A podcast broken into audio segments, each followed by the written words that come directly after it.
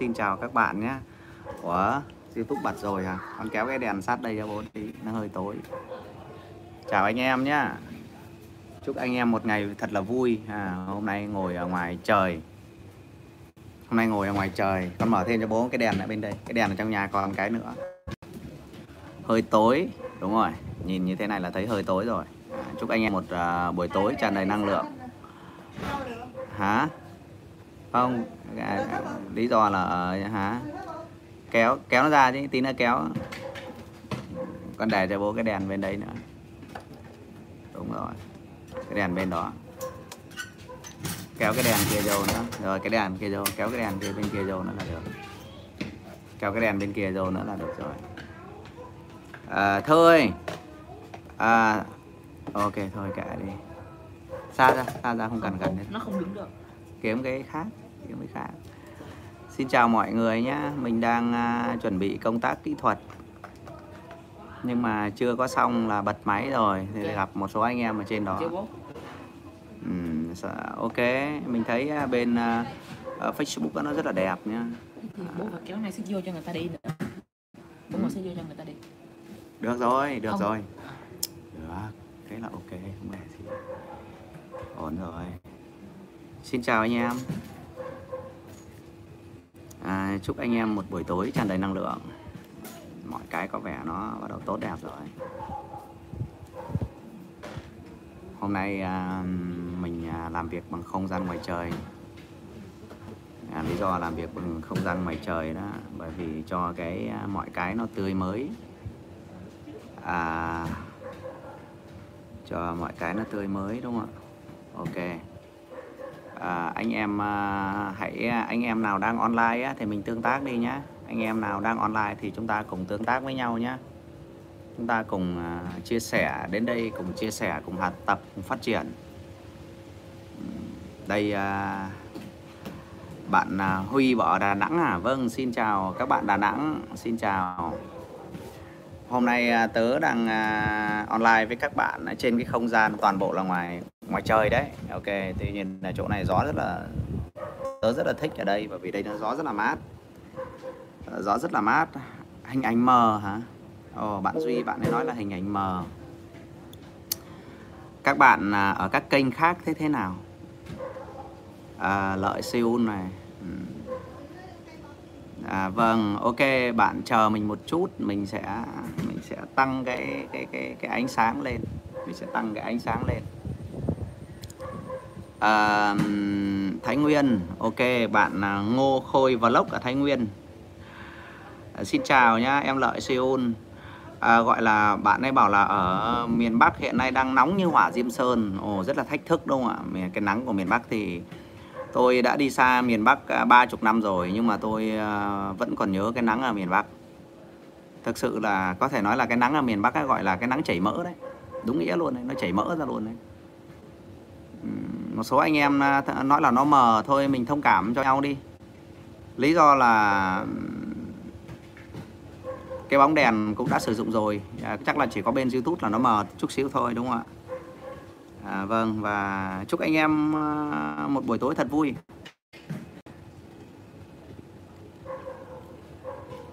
Vì à, dịch à, có lẽ còn đang kéo dài. Chưa biết đến ngày nào tháng nào thì um, có thể dừng lại được. Nên là mình uh, soạn những cái những cái buổi nói chuyện mình à, đưa ra những nói chuyện để mình cung cấp cho anh em một số các cái kiến thức một số các cái uh, kỹ năng. À, chắc tại wifi à? Ok để mình kiểm tra wifi nhé. À, à, theo mình được biết thì cũng rất là gần thôi. Ok mình sẽ nỗ lực mình di chuyển nó một chút cho nó gần nhất với wifi có thể. Mình sẽ di chuyển nó một chút cho gần nhất wifi có thể. Thực ra từ đây đến chỗ wifi thì chỉ cách nhau có vài mét thôi. Nhưng mà các bạn bên youtube thì vẫn nói rằng là mọi cái chưa chưa được như ý. Các bạn bên youtube thì vẫn nói rằng mọi thứ chưa được ổn. Rồi ok và các bạn đã thấy rõ ràng chưa? Các đầu cầu ở bên kia các tình yêu của tôi mọi cái kết nối đã ok chưa? Tôi muốn hỏi là các cái kết nối đã ok chưa? Để chúng ta bắt đầu buổi nói chuyện ngày hôm nay nhé. Anh em có thấy sáng không? Anh em có thấy ánh sáng đủ chưa? Xem tạm thôi bà con ơi. Đẹp rồi ạ. à, À, không có không phải. À anh duy à, bạn duy kiểm tra lại nhá. Tại vì theo phản ánh của các bạn đấy là um, các cái thiết bị khác đều tốt. Chỉ có cái có lẽ là do cái thiết bị chỗ bạn duy đấy. Bạn duy vui lòng xem lại cái wifi ở bên mình dùng nhá. Tại vì tôi đã hỏi một số anh em thì anh em nói là ánh sáng và mọi thứ đều tốt đúng không? Mọi thứ đều tốt đúng không? Vậy thì bạn duy kiểm tra lại uh, wifi của mình tạm ổn đúng không ạ? Ok. Thực ra thì uh, cá nhân của tôi nhìn ấy, thì tôi thấy nó tốt. Như góc độ của tôi nhìn thì à, bạn công đức bạn hỏi uh, đi đâu vào bảnh thế? Hôm nay uh, định lên đây để nói chuyện với những người anh em. Uh, những người anh em và lý do mặc đẹp á, là bởi vì cái câu chuyện ngày hôm nay uh, mình chia sẻ với anh em á, nó có một à, cái chút trang nghiêm nói về những cái kiến thức mình học được về tâm linh. Thì nó trang nghiêm nên là mình cũng muốn à, ăn mặc à, một cách trang nghiêm để phục vụ cộng đồng phục vụ cộng đồng. À, đây là cái cái sảnh mình hay ngồi. À, và các bạn có thể nhìn thấy mình ngồi thiền ở đây được ví dụ thế đúng không ạ? Nó thú vị ở chỗ đây đấy mình có thể ngồi thế này để giao tiếp với các bạn được. Dạ, cái thế này là có thể gọi là ngồi thiền này. bởi vì à, mình rất là đam mê môn thiền. À, kể cho anh em nghe là mình mê mình mình mê môn thiền. À, và mình à, đã luyện thiền. Mình đã luyện thiền từ những năm à, bắt đầu từ những năm 2011 thực ra nói một cách chính xác thì à, thì thì mình bắt đầu à, mình bắt đầu học thiền từ từ 10 năm nay rồi. Từ 10 năm nay. Ừ, đó cũng là một cái cái khoảng thời gian gọi là khá là là là là là ổn. Và mình nhận được rất nhiều lợi ích từ thiền. Mình rất nhận được rất nhiều lợi ích từ thiền định. Và à, thông qua đó thì ngoài cái việc mà luyện thiền mỗi ngày đấy thì mình cũng được dạy dỗ về tâm linh từ một minh sư. Từ một minh sư và mình có thay đổi khá nhiều. À, mình có thay đổi rất là nhiều chứ không phải là khá nhiều là rất nhiều đấy. Mình phải nói là à, thế giới tâm linh thay đổi mình rất là nhiều và mình biết ơn cái điều đó. Nên là mình nỗ lực để mình nhiều nhất có thể chia sẻ với anh em những cái mà điều mà mình học được. À, Minh Thơ kêu Văn Hào á nó mang cái quạt mới ra chỗ này nó để cho mình ấy, cho nó. Ok thế thì hôm nay à, đẹp trai hả? Một số anh em khen mình đẹp trai à? Mình thích cái câu đó lắm mặc dù mình là con trai thôi nhưng mà khi mà mình lên đây á mình mình mình à, giao tiếp với anh em đấy và anh em à, mình đã nỗ lực để mà anh em mặc chỉnh chu để mình à, tiếp đón anh em và anh em khen mình đẹp thì điều đó có nghĩa là sự chuẩn bị con mang cho bố cái quạt ra đây cái quạt con cắm để cái chỗ đó nó nó quạt cho bố à, anh em khen mình chỉnh chu thì có nghĩa là đây là cái tấm lòng của mình đối với anh em một cái sự trân trọng. Một cái sự trân trọng của mình à, dành cho các bạn. Mỗi khi mà lên gặp các bạn ở trên cộng đồng thì mình luôn làm sao đó để mang đến cho anh em à, quá gió to đúng không? Tất các bạn thấy không? Qua ra thì bạn ở bên này khi nào mà nó không có gió thì nó sẽ thổi sang thôi. để để để bên cánh này tại vì cái gió này. không không lấy cây đó đâu lấy cây kia kìa cây đó yếu lắm, cây mới á. Ừ đúng rồi. Nó giá gà gió khá to nên mình phải kiếm cái đồ mình mình để lên. Nếu không có là đang đang đang đang làm việc với bạn như này là rất có thể là để xa ra tí em ạ. Đúng rồi. Thank you. Rất là tốt, đúng không? Ok, các bạn chờ một tí. Kéo cái dây ra, kéo cái dây ra, dây nó còn dài mà dây nó còn dài mà. Ok thank you anh em. Tôi uh, vì à, lần đầu tiên tôi làm ở đây cho nên là cái công tác hậu cần này, nó nó nó chưa được chú đáo nên tôi còn vài phút để chờ có thể kéo sẵn hẳn sang đây có thể kéo hẳn sang đằng sau đây. Lý do là chỗ đấy người ta đi lại em. Chỗ đấy người ta đi lại sợ người ta đi lại có thể kéo nó sang đây. Đúng rồi. Không không không không chỗ chân em được rồi Ê. chỗ chân em được rồi. Rồi được rồi mình có thể mở lên được rồi. Và cái số vừa thôi số nhỏ nhất có thể thoang thoảng thôi. Không cần phải số to đâu em. Số số vừa thôi.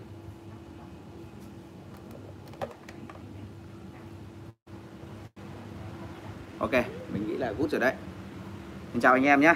À, tần nghĩ là tất cả mọi cái à, có lẽ là đã gút rồi. Và chúng ta sẽ sẽ bắt đầu uh, buổi nói chuyện ngày hôm nay sớm thôi chúc anh em thì hôm nay mình sẽ bài nói chuyện ngày hôm nay mình à, à, khung cảnh em nhìn liên tưởng tới Giáng sinh. À đúng rồi đúng rồi. Ở đây là một cái cổng hoa của một cái khách sạn ven biển và nó có cái cổng hoa làm cho người ta hay đến đây ngồi chụp hình. Đây là cái chỗ người ta ngồi chụp ảnh đúng rồi. Và tôi uh, biến cái không gian này thành chỗ livestream à, có một số anh em chào ở bên tiktok nữa. Bên tiktok thì à, các bạn ấy dùng cái à, cái cái cái à, các bạn ấy dùng những cái nick những cái nick mới cái nick mới mà mình không có biết được. Cái tên nó cũng giống như tên bên Facebook làm cho mình không biết đó là ai. Thì mình xin chào các bạn. À, hôm nay rồi chúng ta sẽ bắt đầu ngay thôi không đợi các bạn mất nhiều thời gian đâu chúng ta sẽ bắt đầu buổi nói chuyện ngày hôm nay thôi. Buổi nói chuyện ngày hôm nay à, mình sẽ chia sẻ với các bạn à, về các đời sống các loại đời sống cấu trúc của các loại à, từng phân cấp các loại đời sống cấu trúc các loại đời sống và biểu hiện của nó. Chào các em Đôn An Linh Lê Hào Diệp Cải. À, đề tài gì à hôm nay tôi sẽ giới thiệu với với anh em về cái cấu trúc của con người đấy cái cấu trúc của con người cấu trúc à, nhìn theo góc độ khoa học tâm linh mà tôi được học. Và nó cũng thú vị đấy nó cũng giúp ích rất nhiều trong trong trong cuộc sống của chúng ta đấy. Thế thì uh, cơ thể của chúng ta đấy ừ, cơ thể vật lý của chúng ta mà chúng ta đang hiện diện đây này. Ta đang nói chuyện với nhau ấy, chúng ta đang giao tiếp ấy, chúng ta đang nói chuyện với nhau ấy, cái cơ thể này á, à, à, được cái cơ thể vật lý này á, ừ, thì trong cái khoa học tâm linh ấy gọi là nhục thân. Nhục thân. Nhục thân tức là toàn bộ cơ thể của chúng ta. Nhục thân là gồm có cái cơ thể con người của chúng ta đây. Đấy, đấy cái gói gọi là nhục thân. Và ok các bạn chờ một chút tôi kéo cái đèn tới một chút xíu để sáng hơn phục vụ các bạn tốt hơn.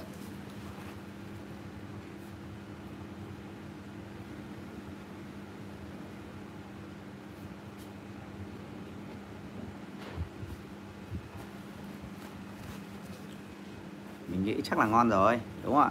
Không còn hy vọng là các bạn sẽ thấy đủ ánh sáng. Các bạn tất cả các bạn đều thấy đủ đủ ánh sáng để chúng ta chúng ta cùng chiến đấu. Tôi à, đang chia sẻ với anh em là nói về các loại thân trong cơ thể con người. Thì các loại thân trong cơ thể con người thì bao gồm có nhục thân. Nhục thân tức là cái thân thể vật lý đây này. À, thì à, biểu hiện của cái đời sống nhục thân ấy, thì cái này cái cái nhục thân này là con người có thì muôn thú cũng có. Con người có nhục thân thì muôn thú cũng có nhục thân Đấy, là con thú cũng có nhục thân cho nên cái gì đời sống nào liên quan đến nhục thân ấy, thì à, những cái giới hạn của nhục thân ấy, đó là nó sống bằng đời sống cảm giác. Sống bằng đà, đời sống cảm giác. Ừ, tức là cái à, thông qua khi chúng ta sinh ra đấy thì nhục thân nó được hình thành như vậy là chúng ta học được đầu tiên là nhục thân là cái cấu trúc ờ, bề ngoài của con người. Cái cấu trúc bên ngoài của con người thì được gọi là nhục thân.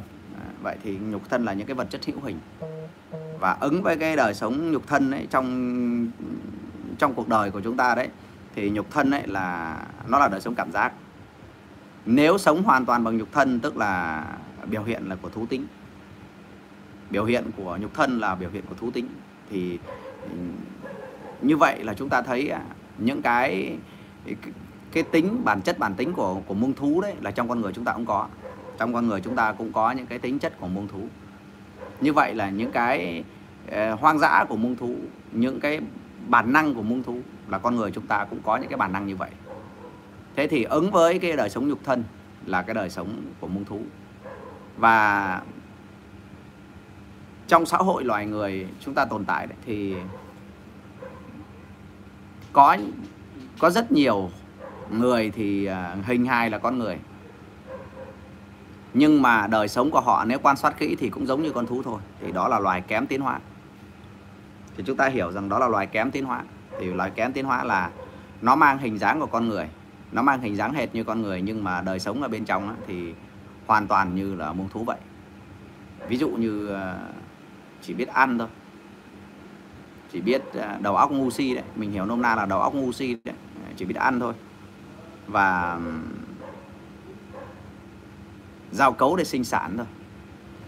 Tóm lại là những cái hầu như cũng không có nhân tính luôn, để có đó là thú tính. Thì trong xã hội của con người à, chúng ta cũng sẽ có gặp những cái người ngu như vậy. Thì cái người này là người ngu. Cái người xin chào em Thủy nha. Đấy, em Thủy 86 hôm nay rất là vui mừng em Thủy, em ấy đang đe xem ở đây em nói là em đạt được một ngàn sub để livestream chúc mừng em Thủy. Thấy có cái hình em mới nhận ra thôi. Thì ta đang nói về về đời sống con người. Đời sống con người thì uh, khi mà chỉ nhìn thấy cái bề ngoài chỉ có mỗi cái bề ngoài và sống hoàn toàn là bằng cảm giác và không có cái cơ quan khác tiến hóa hơn thì cái đó là biểu hiện của đời sống thú tính thì cái biểu lộ ra bên ngoài như muông thú vậy. Đó là loài chúng ta có thể gọi nôm na là loại người ngu. Đó là loại người ngu là loài sống, thực ra nó hình dạng con người nhưng nó ngu như muông thú thì chúng ta gọi là người ngu. Loại này không giúp đỡ gì được. Không không không dạy dỗ được. Loại này không dạy dỗ được. Để chúng ta thấy được, đầu tiên là chúng ta nhớ là loại người này cũng không dạy được. Cho nên nếu chúng ta gặp những cái người như vậy thì vô phương, cái cách duy nhất để vậy thì chúng ta dụng vào họ vào việc gì? Loại người này dụng vào việc gì? Loại này à, nó như con trâu cho nó ăn no là bảo nó cày là nó cày thôi. Thì à, để ứng vào đó để mà dụng nhân như dụng mộc thì loại người này cứ cho ăn no là khiến được. Cứ cho nó ăn no thôi là là khai khai khai được. Rồi đến tuổi nó lấy vợ lấy chồng thì mình cưới vợ cho nó. Ờ thì vô minh ấy, đức phật thì gọi là vô minh nhưng mà chúng ta hiểu là người ngu đấy. Thì nó đến tuổi lấy vợ lấy chồng thì mình cưới vợ cho nó là nó sống cuộc sống vậy thôi chứ nó cũng không có trí tiến thủ gì đâu và có có nhồi nhét nói năng sao này nó cũng không có thay đổi được. Và cái loại này á, là biểu hiện là chúng ta thấy á, là vâng nó hoang dã như mông thú á. thì đó là loài thứ nhất.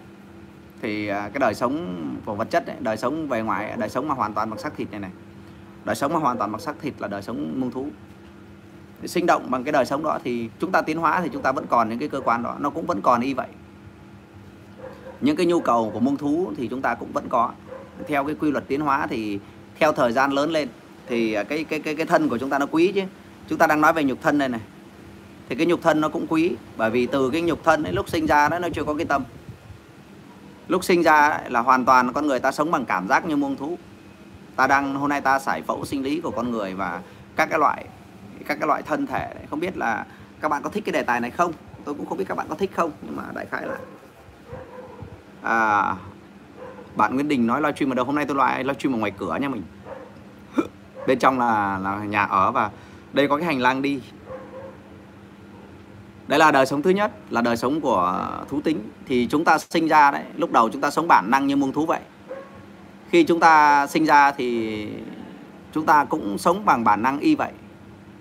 Và cái hành vi bên ngoài của một em bé đấy nó cũng hệt như muôn loài thế và theo đời sống lớn lên dần thì ví dụ như uh, khoảng 5 6 tuổi là con người ta có khác biệt với muông thú đấy, khác biệt với muông thú đấy.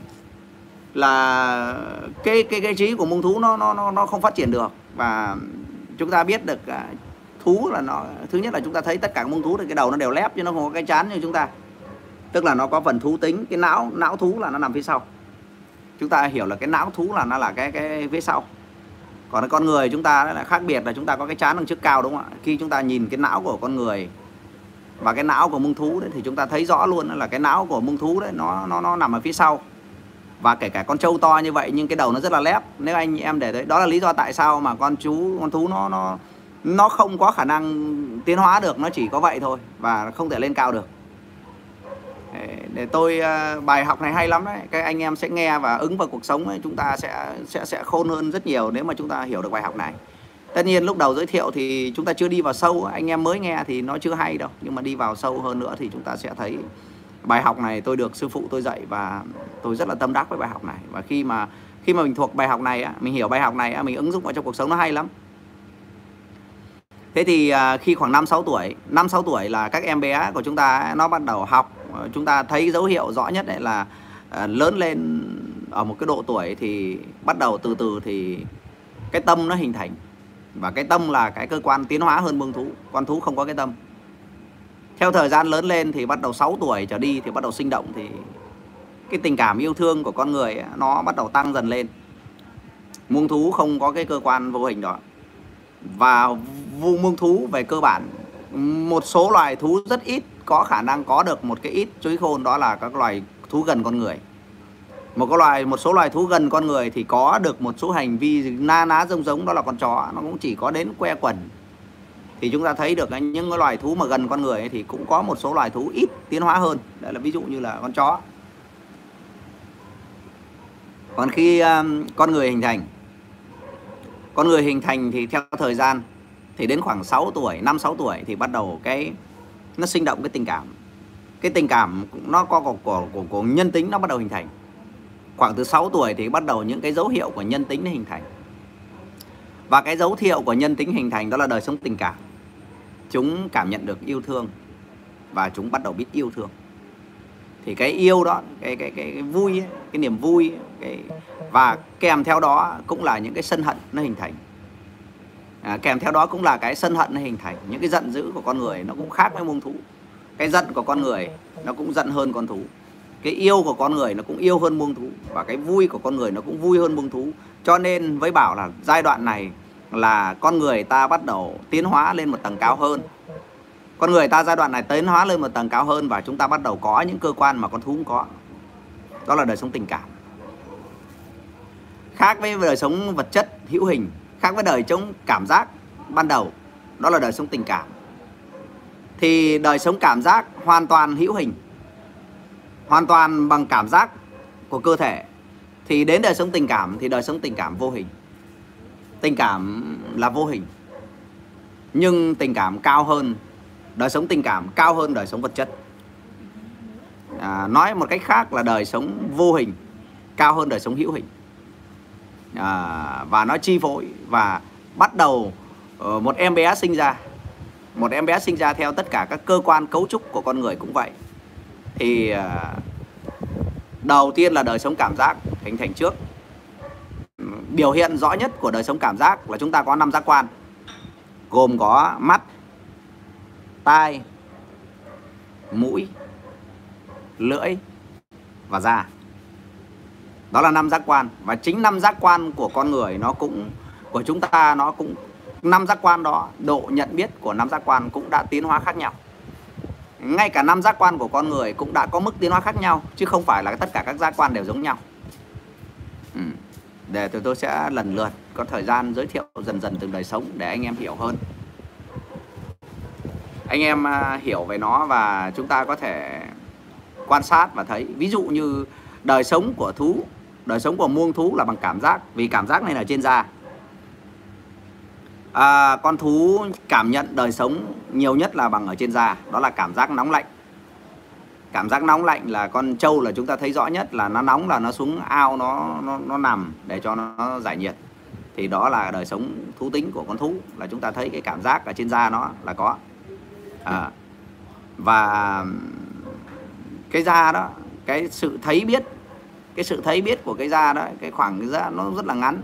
Tức là một cái cục than nó phải dí vào người chúng ta thì da nó mới cảm nhận được. Hay hiểu một cách nôm na đó là cảm nhận của da là một cách rất là mù mờ. Và cái thấy biết của cái cái cảm giác nó cũng rất là gần.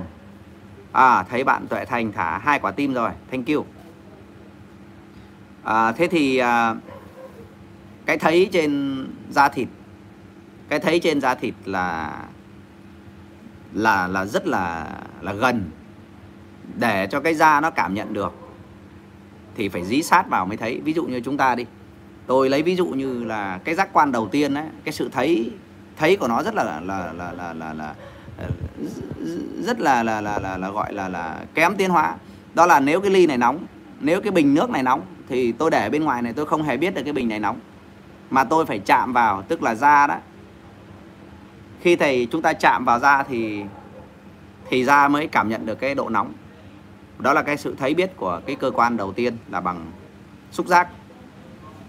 Xúc giác cũng liên quan đến da hay là cái sự thấy biết của xúc giác. Nó thấp. Vậy nên là kể cả tình dục cũng là xúc giác. Tình dục cũng là xúc giác. Cho nên tất cả các cái sự hưởng thụ này thì ờ, trong tất cả những cái hưởng thụ về sự sung sướng ấy, thì à, rồi trên con đường tiến hóa chúng ta sẽ thấy mặc dù khoái cảm về về dục vọng làm cho con người ta đấy hết lúc hết hết hết đời này tới đời khác từ xưa tới nay bao lâu cũng vậy. Và chúng ta đều thấy đấy mặc dù ờ, hầu như con người rất khó kiểm soát được dục vọng rất khó kiểm soát được được cái cái cái cơn khát dục vọng nhưng bản thân dục vọng thì thô thiện và bản thân dục vọng thì là xúc giác, là sự va chạm. Ví dụ như là da thịt cọ vào nhau, thì cái đó là đời sống, cái cái khoái cảm, cái đó gọi là khoái cảm. Và cái đó đã thấp nhất trong, chúng ta đã phân tích từng giác quan, thì chúng ta đều thấy được cái giác quan một trong những cái khoái cảm là những cái hưởng thụ thấp nhất. Cho nên tại sao khi người ta lên đến một tầng cao nữa thì thì à, những cái minh sư đấy, họ có thể bỏ cả cái đó đi được. Và chúng ta thì tất nhiên, chúng ta là con người, chúng ta chưa bỏ được cái bộ phận đó. Nhưng mà chúng ta được biết đấy, chúng ta hiểu về tâm linh ấy, chúng ta biết là trong khoái cảm là, trong những cái cách hưởng thụ của con người thì khoái cảm nó nó luôn thô thiển và nó thấp. Và từ từ thì tôi sẽ giải thích sâu hơn. Đây là một bộ môn khoa học giải phẫu và ờ, bên cạnh cái giác quan đầu tiên là là xúc giác, thì đến cái giác quan thứ hai đó là vị giác. Vị giác tức là lúc đầu là cái cơ quan giác quan đầu tiên là trên da chúng ta. Và cái giác quan thứ hai của con người chúng ta đó là cái lưỡi. À đó là cái lưỡi. À, cái giác quan thứ hai của chúng ta đó là cái lưỡi. Thì cái lưỡi nó cảm nhận thấy biết của cái lưỡi cao hơn cái da. Đó là cái da phải chạm vào thì nó mới thấy. Nhưng cái lưỡi của chúng ta có thể le ra được khoảng 5 phân. Ví dụ như này chúng ta có thể le lưỡi ra để nếm thức ăn. Như vậy là cái sự thấy của cái lưỡi nó cũng xa hơn. Vị vị của thức ăn ấy, vị của thức ăn ấy là chúng ta phải le ra phải để lên lưỡi thì chúng ta mới cảm nhận được cái vị của thức ăn.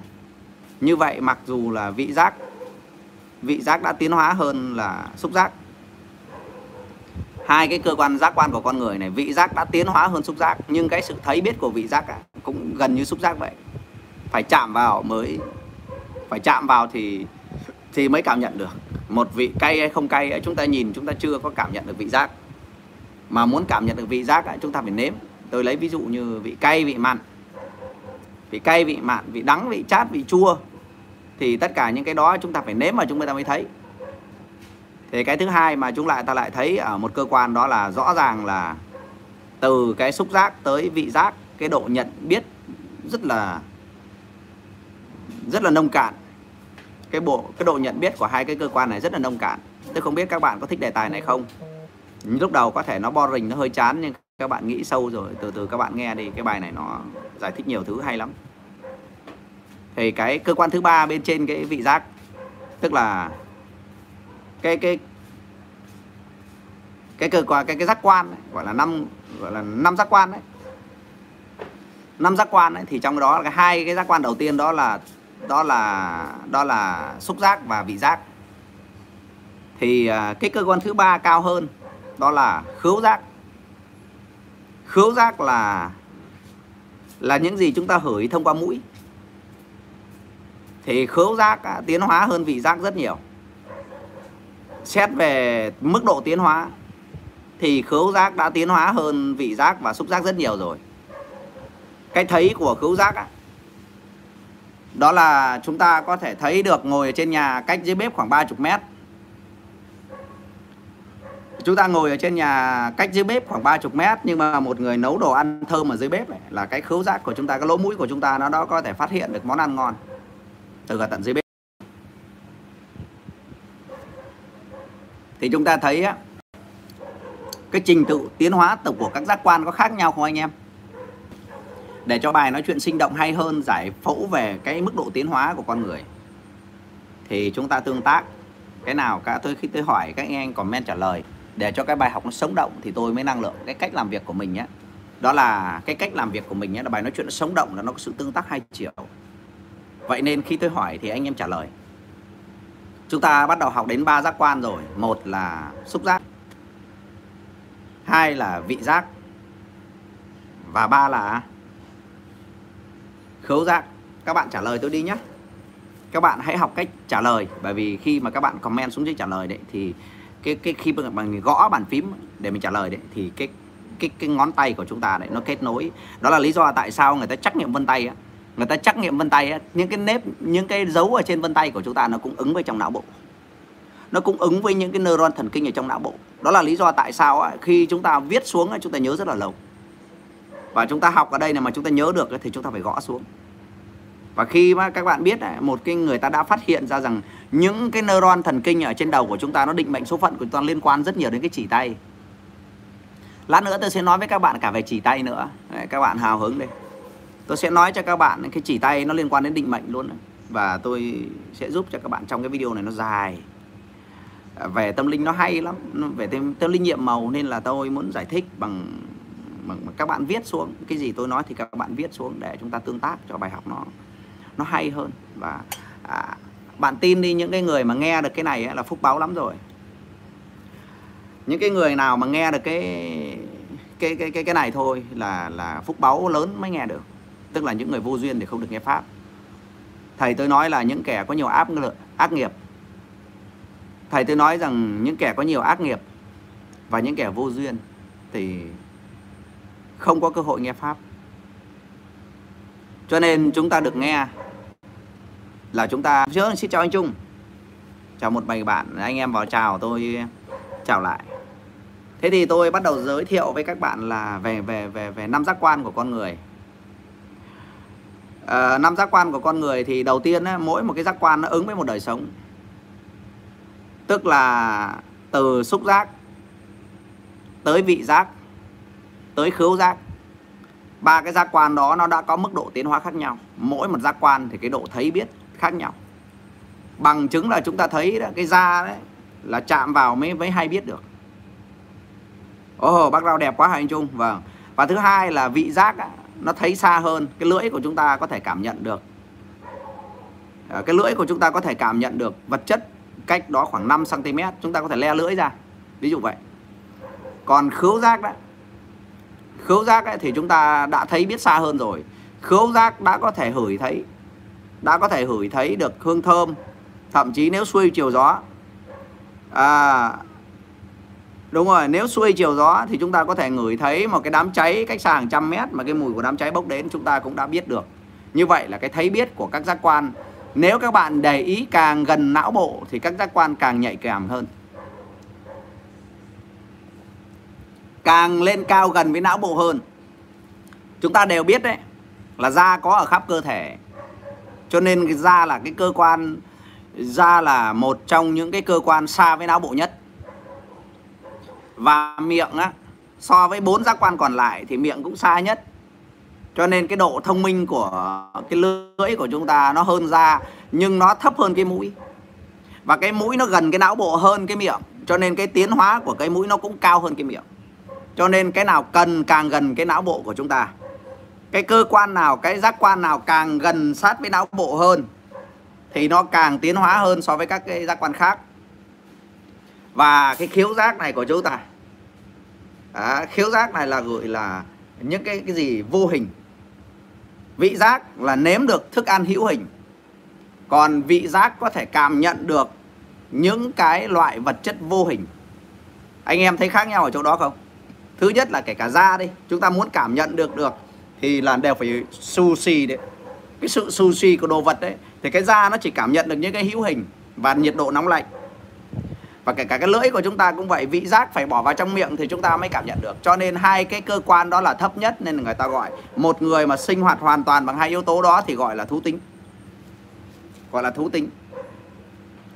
Còn cái mũi của chúng ta nó có thể hửi được hương thơm và bản chất của hương thơm là vô hình chúng ta ai cũng biết được hương thơm của hoa hồng. Nhưng không thể nào nhìn thấy được hương thơm của hoa hồng, nhưng vẫn biết rằng hoa hồng có mùi thơm. Như vậy là lỗ mũi đã có thể hưởng, lỗ mũi đã bắt đầu phân biệt được những cái vật chất vô hình, không nhìn thấy được. Lỗ mũi đã có thể ngửi thấy được những cái mùi thơm, mùi hôi khác nhau. Đó. và tiếp theo, là đến cái cơ quan tiếp theo đó là lỗ tai. Vì lỗ tai gần não bộ hơn so với lỗ mũi và miệng thì lỗ tai rất gần não bộ rồi, cho nên mộ tai đương nhiên cũng tiến hóa hơn các cái giác quan còn lại. Lỗ tai của chúng ta có thể nghe được những cái tiếng sấm cách xa hàng chục cây số. Điều này lỗ mũi không thể làm được. Điều này lưỡi cũng không làm được và điều này da càng không thể làm được. À ok, da càng không thể làm được. Rõ ràng so với tất cả bốn giác quan còn lại thì lỗ tai đã tiến hóa hơn rất nhiều rồi lỗ tai đã tiến hóa hơn rất nhiều rồi bởi vì thực ra một cái tiếng sấm ù ình là lỗ tai đã có thể nghe được. Cho nên cái sự à, cái sự thấy của cái lỗ tai nhờ gần não bộ hơn nên cái sự thấy biết nhận biết cũng xa hơn. Nếu như một người bị mù mắt và bị điếc lỗ tai thì khi một ngôi nhà cháy anh ấy ngửi thấy tiếng khét thì anh ấy mới bỏ chạy như vậy là cái cơ hội sống sót đấy so với cái người có lỗ tai đó, thì cái người có lỗ tai là người ta nghe những cái tiếng nổ lách tách, người ta đã biết là nhà cháy rồi. Thì cái người á, người nghe được bằng lỗ tai này này, cái người nghe được bằng lỗ tai này này, người ta có cơ hội sống sót nhiều hơn là người hửi bằng lỗ mũi. Là mỗi một giác quan tiến hóa hơn. Cái giác quan sau tiến hóa hơn thì cái độ thấy biết cao hơn. Và khi cái độ thấy biết cao hơn thì người ta cái sự cảnh báo cho việc sống chết cũng giống như là các cái cách sống ứng xử trong cuộc sống ấy. Các cái cơ quan tiến hóa hơn thì nó nó nó nó hoàn thiện hơn. Và nó hoàn thiện hơn cho nên những người sử dụng các giác quan cao hơn thì cuộc sống cũng dễ dàng hơn. À, tôi muốn đi chậm cái bài nói chuyện này để cho chúng ta thấy được cái góc độ tiến hóa của từng cơ quan giác quan. Chúng ta đã nhìn thấy hồi nãy tần lấy một cái ví dụ rất đơn giản là nếu một người mà cái ngôi nhà nó cháy mà cái da cảm nhận thấy nóng là không chạy được nữa rồi. Hầu như cơ cơ hội sống không còn. Nhưng mà người ta ngửi được, thì người ta đã có thể bỏ chạy khi cái đám cháy cách khoảng hai ba chục mét. Ngược lại như vậy thì cái người nghe được lỗ tai nghe ta nghe thấy cái tiếng cháy nổ lốp bốp ấy, người ta có thể bỏ chạy khi cái đám cháy cách hàng trăm mét. Thì chúng ta đều biết là cái cơ hội sinh tồn của những cái cơ quan giác quan cao hơn nó có cái sự tốt hơn. Cho nên người ta ở cái góc độ cao hơn thì người ta thường không dùng các cái giác quan thấp hơn mà người ta có xu thế dùng các giác quan cao hơn. Ta lấy ví dụ như sau. Con cá sống ở trong cái ao. Và cũng sống ở trong cái ao đó có những con chim nước. Và những con chim nước khác với con cá ở chỗ là con chim nước cũng biết bơi. Con chim nước con, con, con chim nước uh, um, con chim nước cũng biết bơi. Nhưng con chim nước còn một cái chức năng nữa, đó là con chim nước biết bay. Và khi vì lý do gì đó mà cái ao đó hết thức ăn hoặc cái ao đó bị cạn nước, thì con chim nước rất dễ dàng có thể bay sang cái hồ nước khác để sống. Nhưng con cá thì chết ngắc ở cái hồ đó. Vì con cá không có khả năng, con cá không có khả năng bay. Và con cá cũng không bao giờ nghĩ rằng con cá có thể bay được. Và con cá mặc định rằng chỉ có một hồ nước đôi khi chỉ cách kia một cái bờ rất nhỏ thôi, ở bên đó có một hồ nước đầy. Nhưng con cá nó không có cơ hội sống sót bởi vì con cá không có khả năng bay. Thì tương tự với các giác quan của con người cũng vậy. Con người có lỗ tai là cơ hội sinh tồn và phát triển đã cao hơn những loài không không có nghe được rất nhiều rồi. Và cái lỗ tai chưa phải là cái giác quan cao nhất của con người. Giác quan cao nhất của con người thường chúng ta có được ngũ ngũ giác đó là đôi mắt. Lỗ tai có thể nghe được tiếng sấm cách xa hàng chục cây số. Nhưng con mắt là gần với não bộ nhất. Chúng ta đều biết được trong tất cả năm giác quan của chúng ta thì con mắt là luôn luôn gần với bán cầu đại não nhất. Và sự thấy biết của con mắt cũng khủng khiếp. Tức là con người chúng ta ngồi ở đây nhưng có thể nhìn thấy mặt trăng. Con người của chúng ta ngồi ở đây nhưng có thể nhìn thấy các đỉnh núi con người của chúng ta ngồi ở đây nhưng mở mắt ra có thể nhìn thấy mặt trời. Con người của chúng ta mở mắt ra có thể nhìn thấy các tinh tú. Và theo quy luật, thì cái thấy ở đâu thì con người ở đó. Cái nhục thân không ở đó. Nhưng mà bắt đầu đến giai đoạn này là giai đoạn tiến hóa. Và dừng lại ở đời sống con người, dừng lại ở đời sống con người mà lần từ trên xuống với năm giác quan. Thì con người cứ tưởng rằng mình chỉ có năm giác quan đó là lý do tại sao tâm linh hay như vậy. Thực ra chúng ta còn rất nhiều giác quan nữa. Mà anh em có hứng khởi để nghe tôi nói thêm các giác quan nữa mà các người bắt đầu khám phá không? Thực ra thiền định và tu luyện là để mở các con mắt đó. Và tôi vừa giới thiệu xong về đời sống của con người, về đời, về cấu trúc của con người phàm là năm giác quan. Và tôi muốn giới thiệu với các bạn những cái giác quan cao hơn nữa để chúng ta thấy nó và chúng ta xài nó. Bởi vì tất cả các giác quan sau thì đều tiến bộ hơn các giác quan trước. Sự thấy biết cũng xa hơn. Và cái loài biết bay thì cuộc sống khác với loài biết bơi.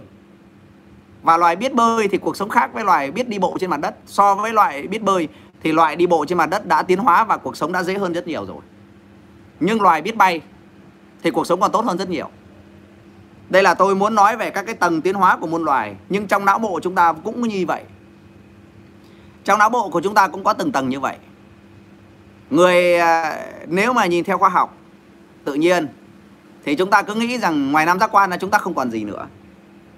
Nhưng thực ra, chúng ta vẫn còn ba trực giác quan. Cái đó không phải là giác quan mà là trực giác quan. Và trực giác quan thì người phàm không mở được phải tu luyện mới mở được trực giác quan. Và các bạn có muốn tôi giới thiệu về các trực giác quan không? Các trực giác quan rất là hay. Và mục đích cuối cùng của thiền, luyện thiền và tu luyện là để sử dụng những cái giác quan đó, chứ không có cái gì mê tín cả. Mục đích của tu luyện là để sử dụng được các giác quan đó. Nó là một bộ môn khoa học. Các giác quan đó chúng ta cũng giống như con chim tránh cụt. Các trực giác quan trong cơ thể chúng ta tồn tại như nào? Các trục giác quan trong cơ thể của chúng ta tồn tại như đôi cánh của con chim cánh cụt. Tất cả chúng ta đều đã có sẵn nó, nhưng nó nằm ở mức độ tiềm năng. Và vì chúng ta không luyện tập nên nó không, cái cái cái cái giống như cái đôi chim, cái đôi cánh của con ờ, con đà điểu cũng giống như đôi cánh của con chim cánh cụt vậy. Chúng cũng có đôi cánh, nhưng chúng không bao giờ bay được như đại bàng.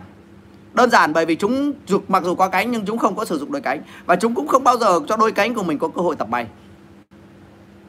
và tu luyện chính là, tu luyện chính là cái cách để mà tập luyện các cái trực giác quan đó, để sử dụng các cái trực giác quan đó vào đời sống. Cho nên những người tu luyện khi đã mở được các trực giác quan thì họ sử dụng các cái trực cái thấy biết của những cái người đó nó khác người thường. Nó cao hơn người thường rất nhiều. Cho nên giống như là một con chim biết bay, khi mà bạn đã bay được rồi, bạn nhìn thấy những con thú ở dưới đất nó rất tội nghiệp. Và giống như những con chim biết bay khi nhìn thấy những con cá ở dưới cái hồ nước ấy, nó nhìn cái thế giới của nó chỉ bằng một cái vũng nước rất là hôi hám và nó rất là thương.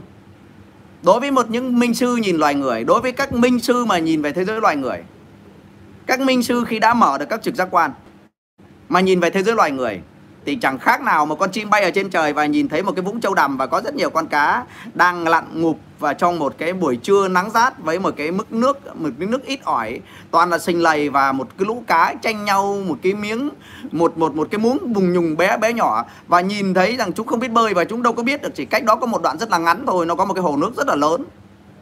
Và mục đích lớn nhất của các minh sư cũng chính là chỉ cho chúng ta biết và chúng ta, đời sống của con người chúng ta không khác gì sống trong một một một một vũng châu đầm hôi hám như vậy. Và trong cái chương trình này, chỉ nói một chút thôi nhưng các bạn đã hào hứng chưa? Bởi vì kiến thức này nó rất là cao siêu, tôi được à, một vị minh sư dạy lại. Và tôi à, thực lòng muốn truyền lại cho các bạn, nhưng mà tôi chỉ nói khi các bạn đã sẵn sàng nghe. Đúng không ạ? Nếu các bạn đã sẵn sàng nghe thì tôi sẽ hoan hỉ chia sẻ để chúng ta cùng luyện. Chúng ta cùng luyện cách sử dụng các cái trực giác quan đó. Khi chúng ta luyện để cái cách sử dụng các cái trực giác quan đó và uh, chúng ta sẽ được lợi lạc ngay chứ không có đợi đến bao giờ đâu. Chúng ta tập nói một cách nôm na là chúng ta có đôi cánh nhưng mà chúng ta chưa bao giờ tập bay. Và bây giờ sẽ chỉ cho các bạn thấy cái đôi cánh của mình ở đâu và mình bắt đầu tập bay ở đâu. Và khi các bạn đã biết bay rồi thì các bạn không có muốn đi nữa đâu.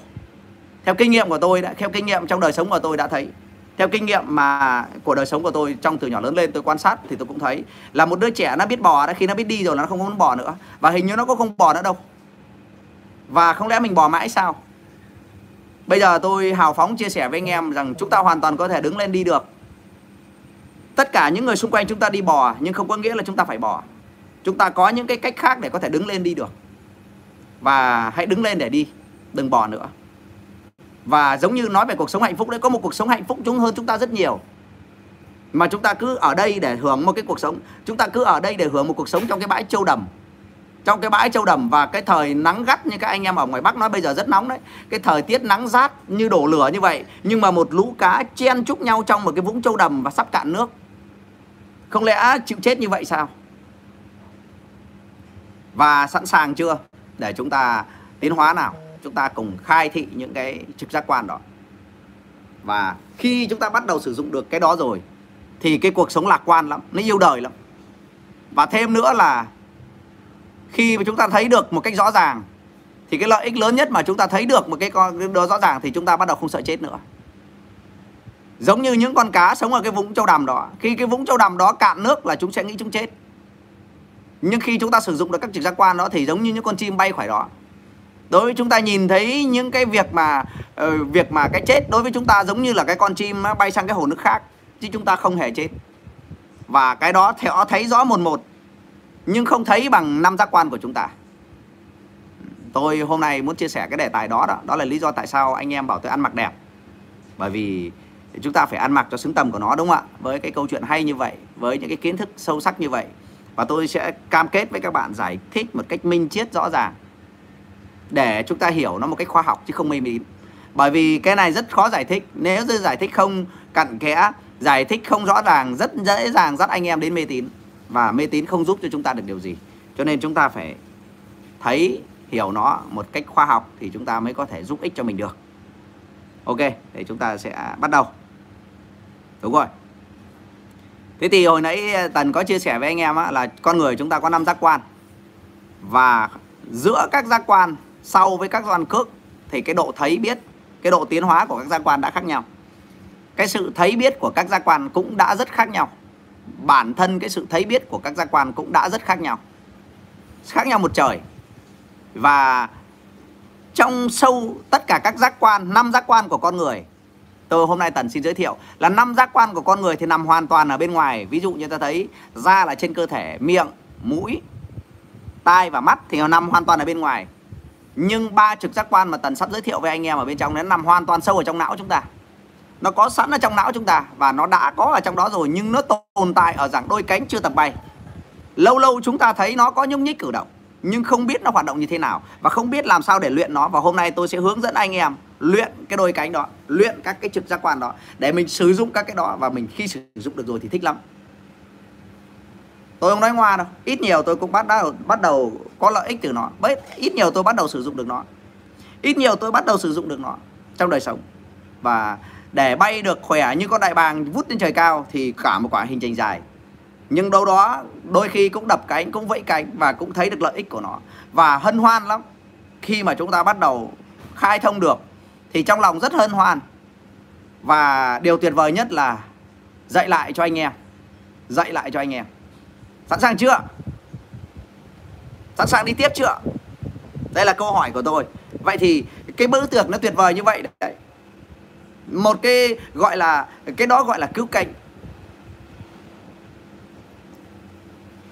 Con đường này là con đường cứu cánh của con người. Bạn biết rằng nếu như không hiểu sâu sắc về điều này, thì cuộc sống của chúng ta là một cuộc sống vô minh và khổ đau khổ đau ở chỗ là chúng ta không biết chúng ta sinh ra ở đâu.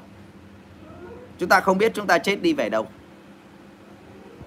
Và chúng ta không dám tìm hiểu khi là là chúng ta chúng ta cũng không dám tìm hiểu rằng chúng ta sinh ra từ đâu. Và chúng ta cũng không dám đối diện rằng chết đi sẽ đi đâu. Và cái câu hỏi hóc búa này thậm chí không dám nói ra với nhau. Không dám nói ra với nhau. Và chúng ta kinh hãi cái điều đó. Và kinh hãi nhưng chúng ta lại không tìm cách để giải quyết nó, mà kinh hãi và chúng ta phải tìm cách để né nó bằng cách không nhắc đến nó. Rồi cố lãng quên nó đi để rồi cuối cùng chắc chắn rằng chúng ta ai cũng đều phải đối diện với cái chết. Tất cả anh em chúng ta đều phải chết. Dù bạn có là ai cũng phải chết, không thể thoát được. Trong lịch sử của nhân loại, muôn đời này, không có bất kỳ một ai không phải chết cả và cái chết nó tất yếu đến. Cho nên, một cách có trí khôn là chúng ta phải chuẩn bị một cách kỹ lưỡng cho nó. Khi bạn hiểu về nó, chuẩn bị một cách kỹ lưỡng cho nó, hiểu sâu sắc về nó, thì cái ngày chết là ngày hội. Và cái ngày sinh ra là một cái ngày đáng thương. người có trí nghĩ khác với người thường. Nhìn thấy một em bé sinh ra, cả dòng họ mừng, chào mừng bạn đến với thế giới này. Nhưng đối với con mắt của một minh sư, thì khi nghe thấy tiếng bé của một em bé, tiếng khóc chào đời, thì người ta cầu nguyện cho em bé, họ lại đến rồi. Lại một quá trình khổ đau đến rồi. Đấy là con mắt khác biệt của một người có trí và một người vô minh cho nên ờ, một cách đúng đắn tôi đã từng nhắc với anh em kể cả sân chơi tài chính lẫn chân chơi tâm linh cái cái, cái kiến thức về tâm linh hôm nay. Thực sự là số đông luôn sai. Số đông luôn sai. Số đông mừng vui khi một em bé ra đời. Nhưng đối với một người trí nhân một bậc thánh nhân khi người ta biết rằng cái quá trình tái sinh này là trả nghiệp và một đời sống khổ đau đang chờ đón em bé. Và cái ngày chết đi. Cái ngày chết đi một cách đúng nghĩa. Nếu bạn sống tốt trong cái cuộc sống này, nếu bạn sống tuyệt vời trong cái kiếp sống này, nếu bạn sống trọn vẹn trong cái kiếp sống này, thì cái ngày đại tiệc của chúng ta chính là ngày chúng ta chết. Ngày chúng ta chết chính là ngày vui nhất trong cuộc đời. Tôi nói thật lòng đấy. Anh em một cách chân thành. Không có bữa tiệc nào mà đầy ắp màu sắc như ngày chúng ta ra đi. Vậy có nên đẻ nữa không thầy? Anh trung hỏi câu đó là rất là nghiêm túc đúng không ạ? À, cái việc sinh ra cái việc uh, ok có thể dành vài phút để trả lời câu hỏi của anh Trung, bởi anh Trung là người bạn của tôi. Ờ, có vài phút để trả lời câu hỏi của anh Trung. Chúng ta đã biết được à, khi chúng ta chưa giác ngộ thì chúng ta hoàn toàn phụ thuộc vào sợi dây nhân duyên.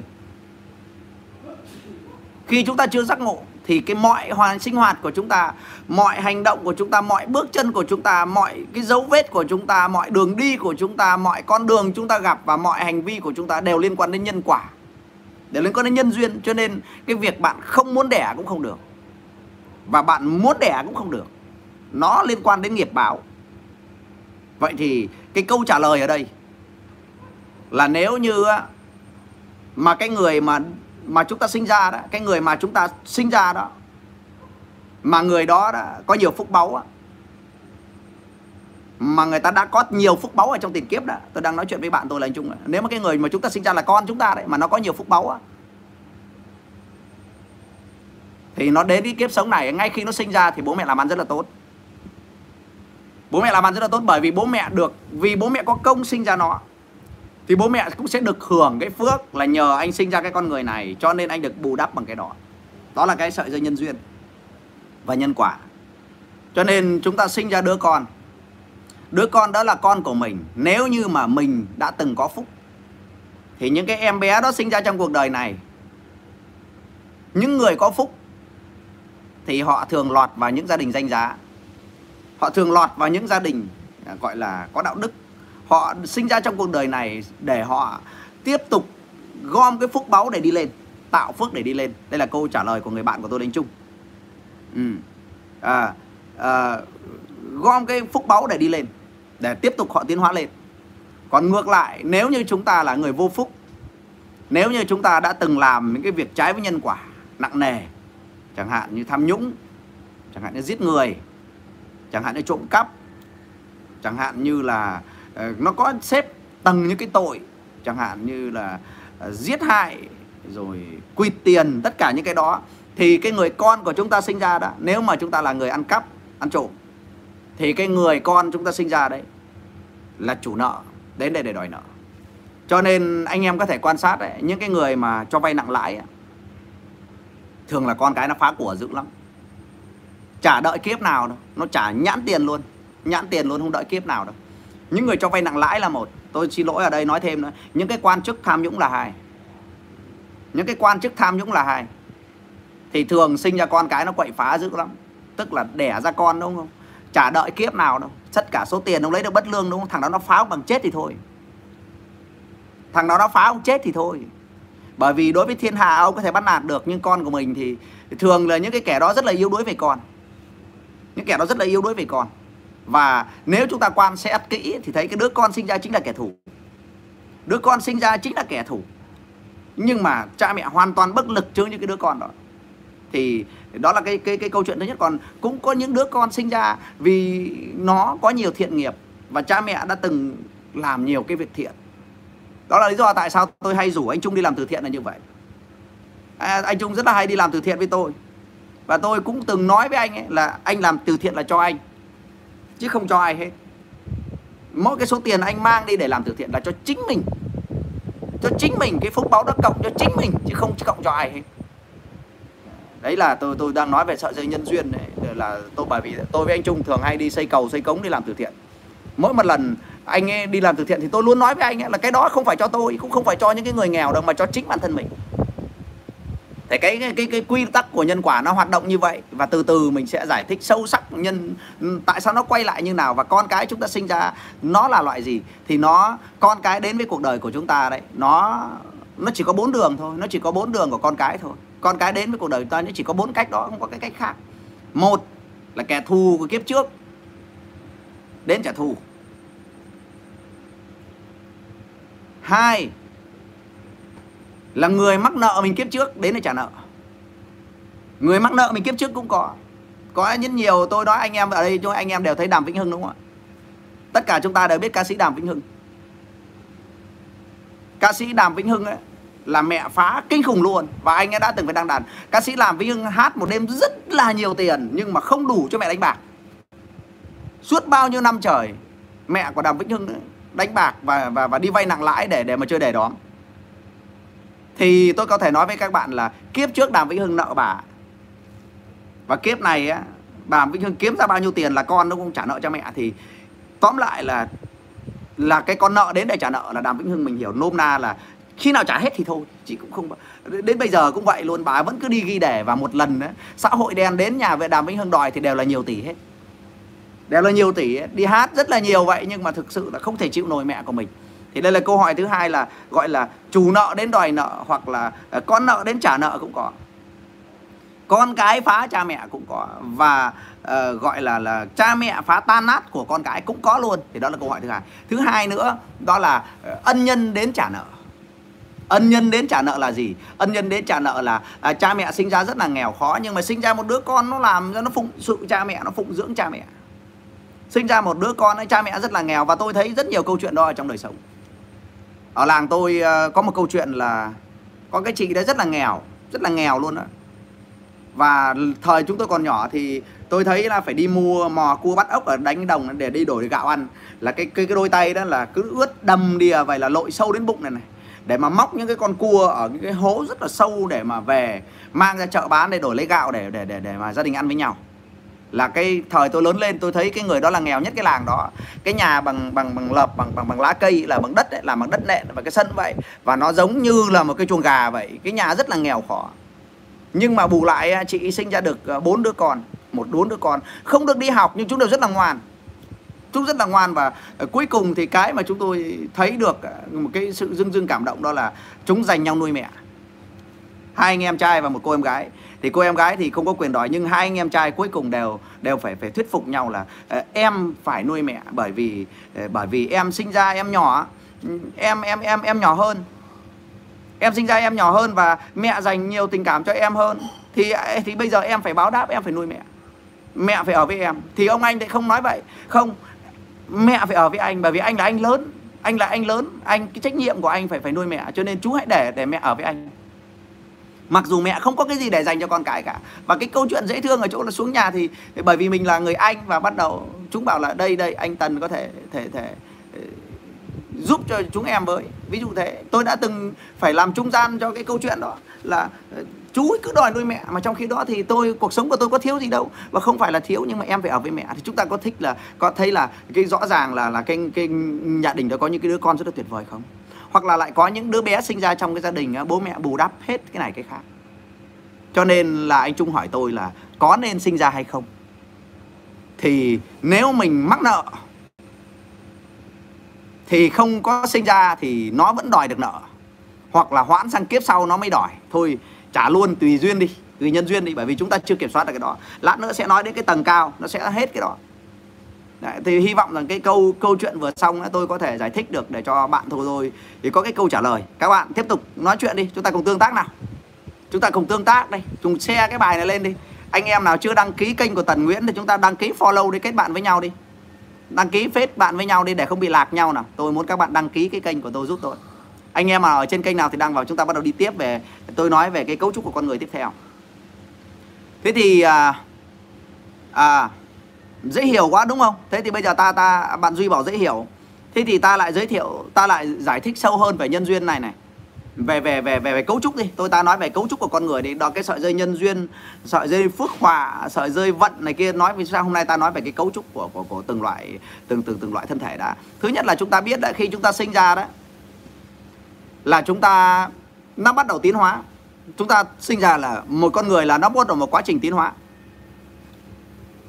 chào Loan Phạm nha chào em Loan Phạm chúng ta sinh ra là một quá trình tiến hóa bắt đầu ờ, từ nhỏ nhất thì chúng ta còn bé sinh ra hồn nhiên như con chó vậy như con chó con vậy và lớn lên khoảng 5 6 7 tuổi thì bắt đầu cái nhân tính nó hình thành.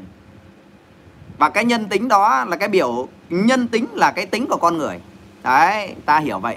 Nhân tính là cái tính của con người thì cái tính của con người nó bắt đầu thấy nhờ mờ mờ từ em bé từ 5 6 tuổi là cái nhân tính nó bắt đầu được hình thành. 5 6 tuổi thì chúng ta bắt đầu thấy là nó có khoảng cách giữa con người và muông thú rồi. Giữa cái suy nghĩ giữa cái hành vi những cái tình cảm đời sống tình cảm của con người và muông thú nó bắt đầu có cái ranh giới xa dần ra và cái nhân tính nó hình thành từ những năm năm sáu tuổi năm sáu tuổi. Và nó hoạt động cực mạnh nhân cái cái cái tình cảm này. Và từ cái nhục thân này từ cái nhục thân này, này tức là từ cái đời sống cảm giác như muông thú này này nó chỉ mất có 15 16 năm thôi nó mất khoảng 16 năm để cái đời sống tình cảm nó phát cực đại. À, cái đời sống tình cảm của con người ấy là cái đời sống vô hình đấy. Nó cái nhục thân này nó tạo ra cái tâm nha. Cái cái cái cho nên chúng ta phải biết ơn cái thân này. Cái thân nếu không có cái thân làm sao có cái tâm? Cho nên chính cái thân này nó tạo ra cái tâm và cái tâm nó hoàn toàn vô hình. Và cái tâm nó mạnh lắm nó nó không như cái thân thân đâu. Cái cái tâm nó rất là mạnh mẽ mặc dù nó có giả nó có sau à, mặc dù cái cái, cái cái cái tâm nó có sau nhưng nó mạnh mẽ hơn cái thân rất nhiều và nó nó là đời sống tiến hóa hơn. Nó là đời sống tiến hóa hơn thì vì nó tiến hóa hơn cho nên cái sự hưởng thụ của nó cũng cao hơn. Con người hơn muông thú giai đoạn này là chúng ta thấy cái khoảng cách giữa con người và muông thú cách nhau vời vợi. Thứ nhất là chúng ta thấy cái sự khi con cái tâm con người phát triển ấy, là chúng ta thấy cái khoảng cách rõ ràng nhất đấy đó là cũng là ăn uống. Cũng là ăn uống. Nhưng mà tuyệt đối con thú không ăn được rau thơm. Và con thú không con thú nào ăn rau thơm cả. Các bạn có thể dắt con chó, con mèo, con bò đi, các bạn ăn đi mà các bạn gặp cái miếng rau thơm thì con thú nó cũng vứt ra. Nhưng con người khác với muông thú là con người biết ăn rau thơm. Để chúng ta đã thấy cái sự tiến hóa của con người. Và con thú đấy, con thú đấy là nó chỉ ăn no thôi. Còn con người là người ta ăn ngon. Con thú thì ăn no, còn con người thì ăn ngon. Là chúng ta biết đấy. Và cái nghệ thuật ẩm thực là chỉ có con người mới có ví dụ như vậy. Và song song với cái đời sống phát triển đó thì cái cái tâm nó hình thành, cái tâm nó bắt đầu hình thành. Và cái biểu lộ của cái tâm chúng ta thấy rõ nhất đó là yêu thương hờn giận. Cái yêu thương, cái hờn giận, yêu thương hờn giận của con người ấy, thì à, muông thú đấy nó không có cái đó. Muông thú đến mùa sinh sản thì nó mới tìm con bạn tình thôi. Muông thú chỉ đến mùa sinh sản mới tìm bạn tình. Và khi giao cấu xong để sinh sản, gọi là nhục dục khi mà mà mà gọi là nhục dục để sinh sản ấy, khi mà cái, cái, cái cơn dục vọng nó nổi lên ấy, giữa khi mà con con con con con mái nó động đực đấy nó nó phát dục đấy thì con đực nó tìm mọi cách để nó đánh nhau nó tìm mọi cách để duy trì nòi giống và nó nó nó nó nó nó thành nó nó làm cái gọi là giao cấu về về về về dục vọng để sinh sản. Hết cái cái ngày mà con cái sinh sản ấy, thì con đực cái nó cũng tắt dục luôn và hai con nó nó trở nên trở thành bình thường. Nhưng con người thì không vậy. Con người à, à, không có xông vào vào bạn tình giống như mông thú mà con người con thú là dục vọng còn con người cao hơn. Khoảng cách giữa con người và con thú khác nhau ở chỗ là dục vọng và tình dục. Đây là giai đoạn này là chúng ta đã thấy phân biệt rõ hơn.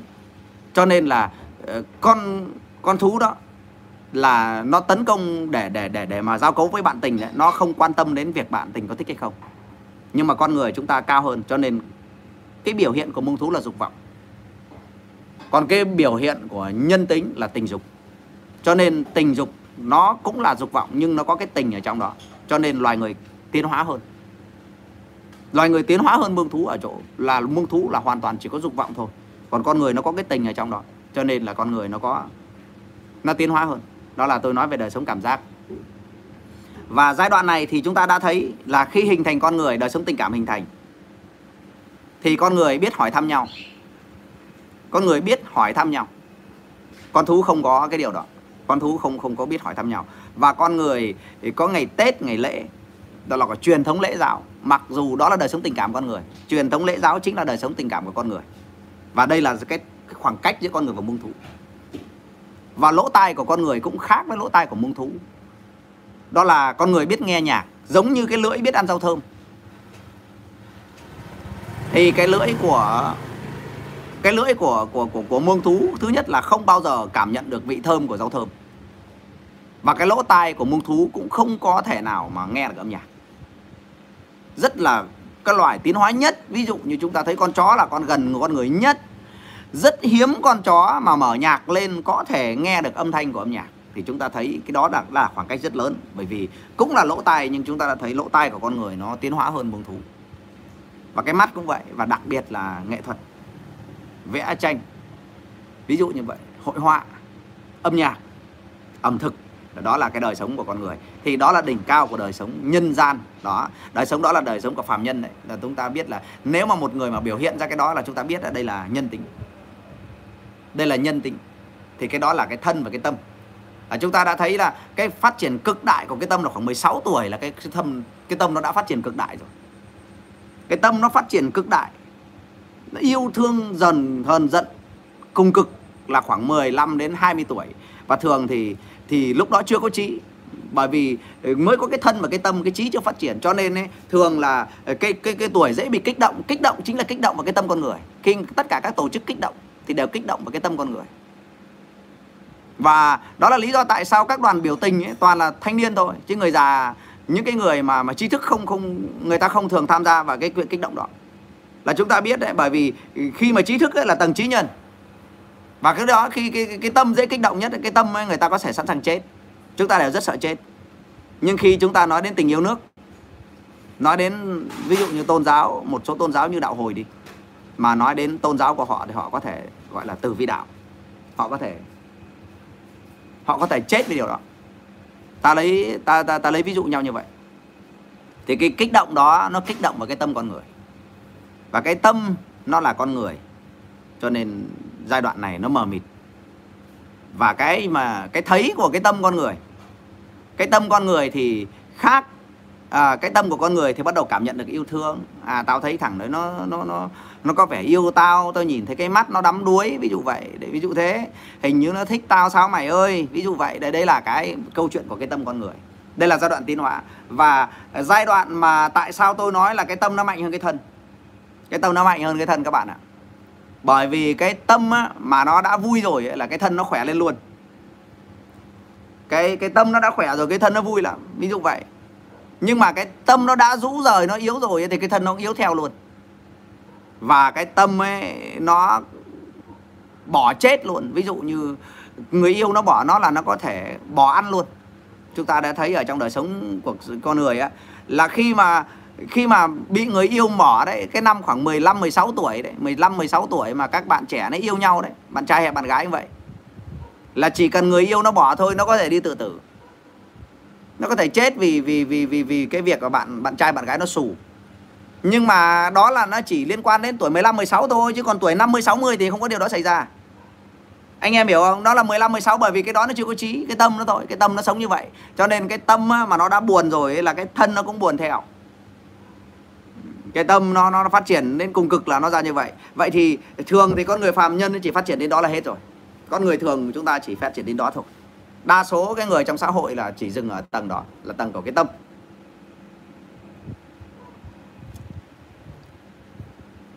Người phàm dừng lại ở tầng đó. Và thông qua khi tâm nó phát triển đến cực cực đỉnh, khi cái tâm nó phát triển đến cực đỉnh rồi bắt đầu các cái nghịch cảnh ở trong cuộc sống ấy, các cái việc đau khổ đấy các cái việc đau khổ nó cũng có cái hay của nó đấy. Cái đau khổ trong đời sống nó giá trị lắm. Đau khổ ở trong đời sống ấy chính nhờ những cái đau khổ nhờ những cái việc mà bất như ý. Chẳng hạn như mình yêu người ta không được yêu lại. Chẳng hạn như mình giúp người ta không được giúp lại. Chẳng hạn như mình làm ăn hoặc là mình mình chơi thân với bạn ấy mình mình mình mình mình mình mình mình cho bạn ăn à, mình mình cho bạn rất nhiều thứ nhưng mà đến lúc mà mình cần ấy thì bạn nó không cho mình cái gì. Thì cái đó nó liên nó liên quan đến cái giận của cái tâm con người nó liên quan đến đời sống tình cảm. Người ta bắt đầu giận nhau. Ngày xưa tao đối xử với nó tốt lắm bây giờ nó đối xử với tao không ra gì thì đó là đời sống tình cảm. Nhưng bạn phải hiểu cái điều đó nó tốt lắm. Nếu chúng ta hiểu được cái điều đó nó tốt ở chỗ nào? Điều đó nó tốt ở chỗ là nhờ cái sống khổ đó mà người ta ngộ ra. Thì cái đó là cái trí.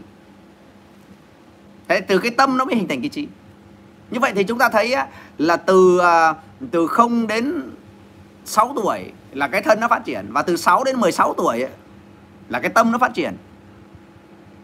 Cái tâm nó bắt đầu phát triển cực thịnh đến 16 tuổi. Và từ cái 16 trở đi những cái va vấp về yêu thương cái va vấp ở trong cuộc sống này đi thì bắt đầu cái trí nó bắt đầu hình thành.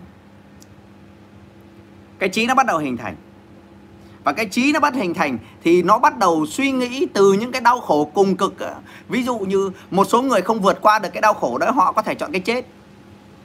Họ thấy có thể chọn tự tử. Và đôi khi có một số người, tôi lấy ví dụ như thế này. Họ hận người yêu suốt đời. Ờ, ví dụ như trường hợp của chuyện tình Lan và Điệp là một sự yếu đuối thấp kém khi mà người yêu của mình bỏ đi ấy, thì không thay vì phát triển được rằng người yêu của mình nó bỏ đi ấy, thì lại vào trong chùa và đi tu rồi chết thì cái đó là người không có trí. Người không có trí thì người ta chấp nhận ở cái tầng đó và người ta cho rằng điều đó là đúng và người ta uh, đau khổ với cái điều đó và người ta cho rằng cái điều đau khổ đó là một điều đúng. Và người ta không có phát triển nữa không có tiến hóa lên được nữa. Nhưng một số ít người kìm nén đến cùng cực à, một số ít người bị dồn nén đến cùng cực bị áp bức đến cùng cực hoặc là bị đối xử tồi tệ đến cùng cực thì bắt đầu người ta phải học cách buông. Bởi vì đời sống tình cảm nó có trói buộc bởi những lễ giáo. Đời sống tình cảm bởi vì tình cảm không có trí. Người sống tình cảm chưa có trí. Người có trí rồi thì người ta bỏ bớt tình cảm đi đó là cái sự thật. Cho nên chúng ta thấy cái người sống bằng nhiều tình cảm nó khổ lắm. Đó chính là cái địa ngục khổ đau nó là nó nằm ở tình cảm và khi khi mà chúng ta như con thú đấy thì cái khổ đau khổ đau nó không nhiều. Khi chúng ta như con thú ấy, thì cuộc sống nó đơn giản đói ngỏ đói khổ vậy thì nó cũng có lo nghĩ gì đâu. Cho nên cái cái nó chỉ đói cái thân thôi. Ví dụ như vậy bụng nó đói nó không có cơm ăn nó mặc áo rách dưới nhưng nó lại không có thổ khổ tâm. Nó chỉ khổ mỗi thân chứ không thổ tâm. Cho nên khi chúng ta có cái tâm rồi thì chúng ta lại khổ tâm và cái khổ tâm nó cao hơn cái khổ thân cho nên là khi có cái tâm rồi thì mới khổ tâm, chứ còn không có cái tâm thì đâu có khổ tâm. Cho nên những người sống bằng là sống thú tứng nó không có cái khổ tâm như con người. Đó, đến cái trí. Khi mà đau khổ rồi đến một lúc nào đó, bắt đầu cái trí nó hình thành, đến một giai đoạn nào đó cái trí lớn lên, cái trí nó tăng trưởng, nó phát triển lên. Cái trí nó bắt đầu hình thành khoảng từ 16 tuổi thì cái trí nó bắt đầu hình thành. Cái trí của con người nó bắt đầu hình thành. À cái trí của con người nó bắt đầu hình thành và cái trí cộng với cái tâm. Cái trí của con người nó bắt đầu hình thành. Và cái trí cộng với cái tâm là nguy hiểm nhất. Cái trí cộng với cái tâm nó là cái tâm hồn. Và khi cái tâm hồn hình thành là đáng sợ nhất. Bởi vì giai đoạn này là cái bản ngã rất cao bắt đầu hình thành. Cái trí và cái tâm cộng với nhau thành cái tâm hồn, hai cái cơ quan này nó hoàn toàn vô hình. Và đây là bản ngã bản ngã gọi là cái tôi.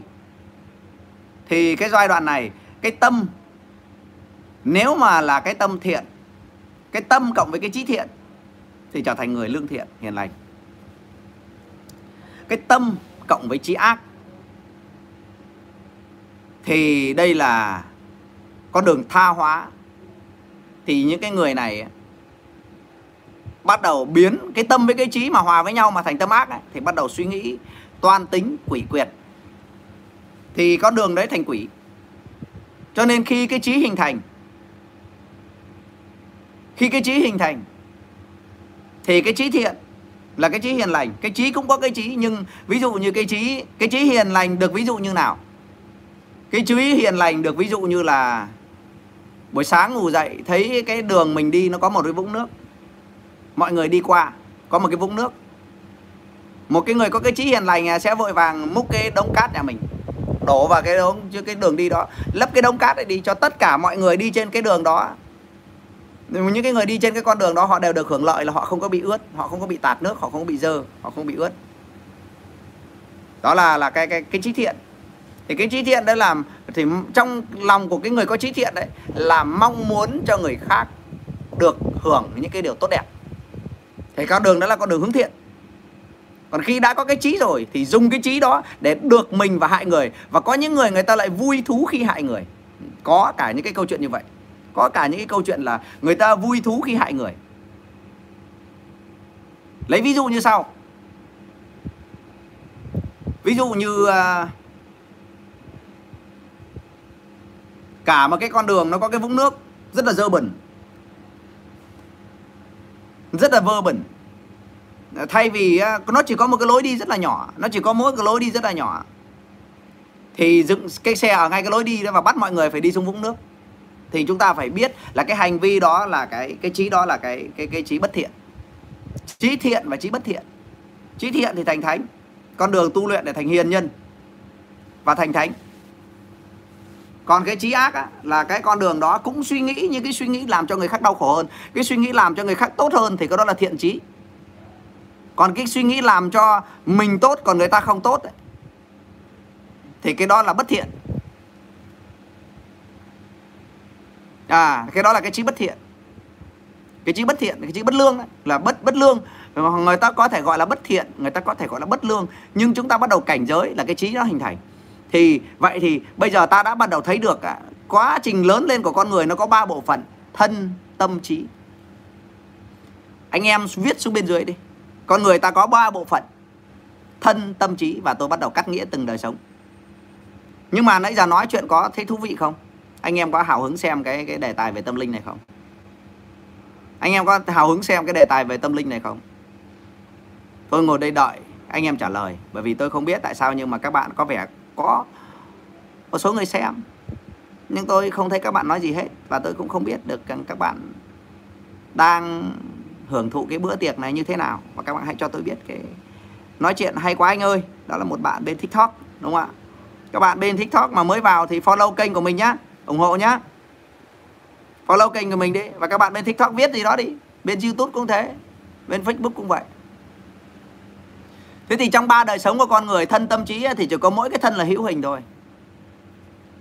Có mỗi cái thân là hữu hình thôi. Các bạn cứ comment cho bên youtube nữa nhiệm vụ của các bạn là phải làm như vậy. Nó có ba đời sống đấy. Nó có ba đời sống riêng biệt tách ra với nhau khác nhau đấy. và cái tuổi thọ của các cái thân của, của người thọ của ba đời sống ấy khác nhau nha tuổi thọ nó cũng khác nhau luôn nó chứ không phải là nó nó được hình thành nhé. Cái hình thành sau ấy, nó cao lắm. Cái hình thành sau ấy, nó tùy quý lắm. Thế thì tôi đang đúng rồi anh em bên youtube làm tôi phấn khích đấy. các bạn hãy làm như vậy đi. Các bạn hãy làm như vậy đi để tôi chia sẻ từng bộ phận. Thế thì cái thân của con người đây là cái bộ phận đầu tiên hình thành. Tuổi thọ của nó chỉ còn trăm năm thôi. Là nó nó đai là nó chết. Đó là quy luật sinh diệt một cái cây, ví dụ như ta biết được cái cây lúa đó, chỉ trồng có trăm ngày là nó chết thôi. Cây lúa không bao giờ quá trăm ngày được. Cây lúa sinh ra trăm ngày là chết. Ví dụ vậy. Hoặc là ta trồng một cây ổi đi, thì cái tuổi thọ của cây ổi 10 năm nó phải chết. Ta đã biết rõ là cái thân của con người này một trăm tuổi là nó phải chết. Nhưng cái thân này nó chết đi, nhưng cái thân này nó đã để lại một cái hạt giống, đó là cái tâm. Cái thân này nó tạo ra cái tâm và cái tâm đấy nó chưa chết đâu, bởi vì cái tâm nó vô hình mà nhưng mà khi chúng ta còn sống thì tâm nó nằm ở trong nhục thân của chúng ta. Và khi mà cái thân chúng ta chết đi rồi khi cái thân chúng ta bắt đầu chết khi cái thân chúng ta bắt đầu phá hủy cái thân chúng ta chết đi thì cái cái tâm đó nó thoát ra bên ngoài. À, đó cái gọi là 7 7 49 ngày. Cái hồn nó thoát ra thì đó chính là cái tâm chúng ta đấy nó nó thoát ra bên ngoài. Thì 7 7 49 ngày thì nó thoát ra bên ngoài nó sẽ thoát ra khỏi nhục thân ở bên ngoài bài thì nó dài, nhưng mà tôi sẽ từng bước giới thiệu. Và chúng ta tu luyện này chúng ta cho nó thoát ra bên ngoài ngay từ khi chúng ta còn sống. Chúng ta đã làm cho cái cái hồn chúng ta nó thoát ra ngoài rồi. Xuất hồn nữa là xuất hồn đấy. Mục đích của chúng ta là gì? Nếu mà để đến 79 ngày chết 49 ngày mới xuất hồn ra được cái nếu mà để chết 49 ngày mới xuất ra được, cái đó là người phàm. Người phàm thì 49 ngày mới xuất ra được và nằm ở trong một cái thân xác thối giữa như vậy. Để mà xuất ra được thì bạn biết nó cũng là địa ngục rồi còn chúng ta có trí đấy cái người chúng ta tu luyện đấy lời lời tôi tôi hướng dẫn. Làm sao đó chúng ta khi chúng ta có cái tâm rồi chúng ta có thể xuất cái điều đó ra ngoài xuất khí thân được luôn. Chúng ta xuất ra bên ngoài luôn.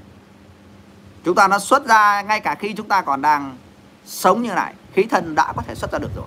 Thì tu luyện nó hay lắm tức là chúng ta đã tách được các đời sống.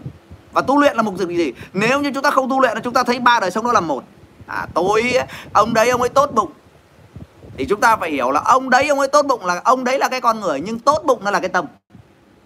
Và người ta nói ông đấy tốt bụng là chỉ vào cái con người đó, nhưng cái tốt bụng đó là cái nhân tính của cái vô hình chứ không phải hữu hình đâu. Cái tốt bụng đó nó là cái tâm vô hình. Và cái tâm vô hình đó, cái ông đấy, ông ấy chết đi rồi, nhưng cái cái tốt bụng đấy nó vẫn còn. Nó lơ lửng. Đấy là tôi muốn cất nghĩa cho các anh em từng đời sống đấy. Comment như ở bên youtube là đúng rồi. Các bạn xem đông, các bạn phải comment như vậy thì tôi mới có động lực thế thì cái thức ăn của cái nhục thân ấy, nó cũng liên quan đến thức ăn luôn. Cái nhục thân đây là để sống này, chúng ta phải ăn cơm. Chúng ta phải ăn uống rất là nhiều. Để nuôi và tất cả những cái việc ăn uống của chúng ta là nuôi cái xác này thôi. Còn cái tâm nó ăn cái gì? Cái tâm nó ăn những cái câu chuyện, nói chuyện nói chuyện tình cảm. Cho nên cái thức ăn của cái tâm nó chẳng liên quan gì đến cái chuyện cơ máu gì cả. Người chết cũng chẳng cần ăn những cái thức ăn chúng ta cúng đâu. Đấy là cái sự minh triết bởi vì cái đời sống người chết người ta đâu có nhục thân đâu mà ăn thịt. Người sống người ta đâu có nhục thân như chúng ta đâu. Mà ăn cái này cái kia. Và chúng ta đã bao giờ cúng mà thấy nó mất cái gì chưa? Bởi vì người ta có ăn đâu. Cho nên chúng ta có trí chúng ta phải nhìn thấy rõ cái điều đó.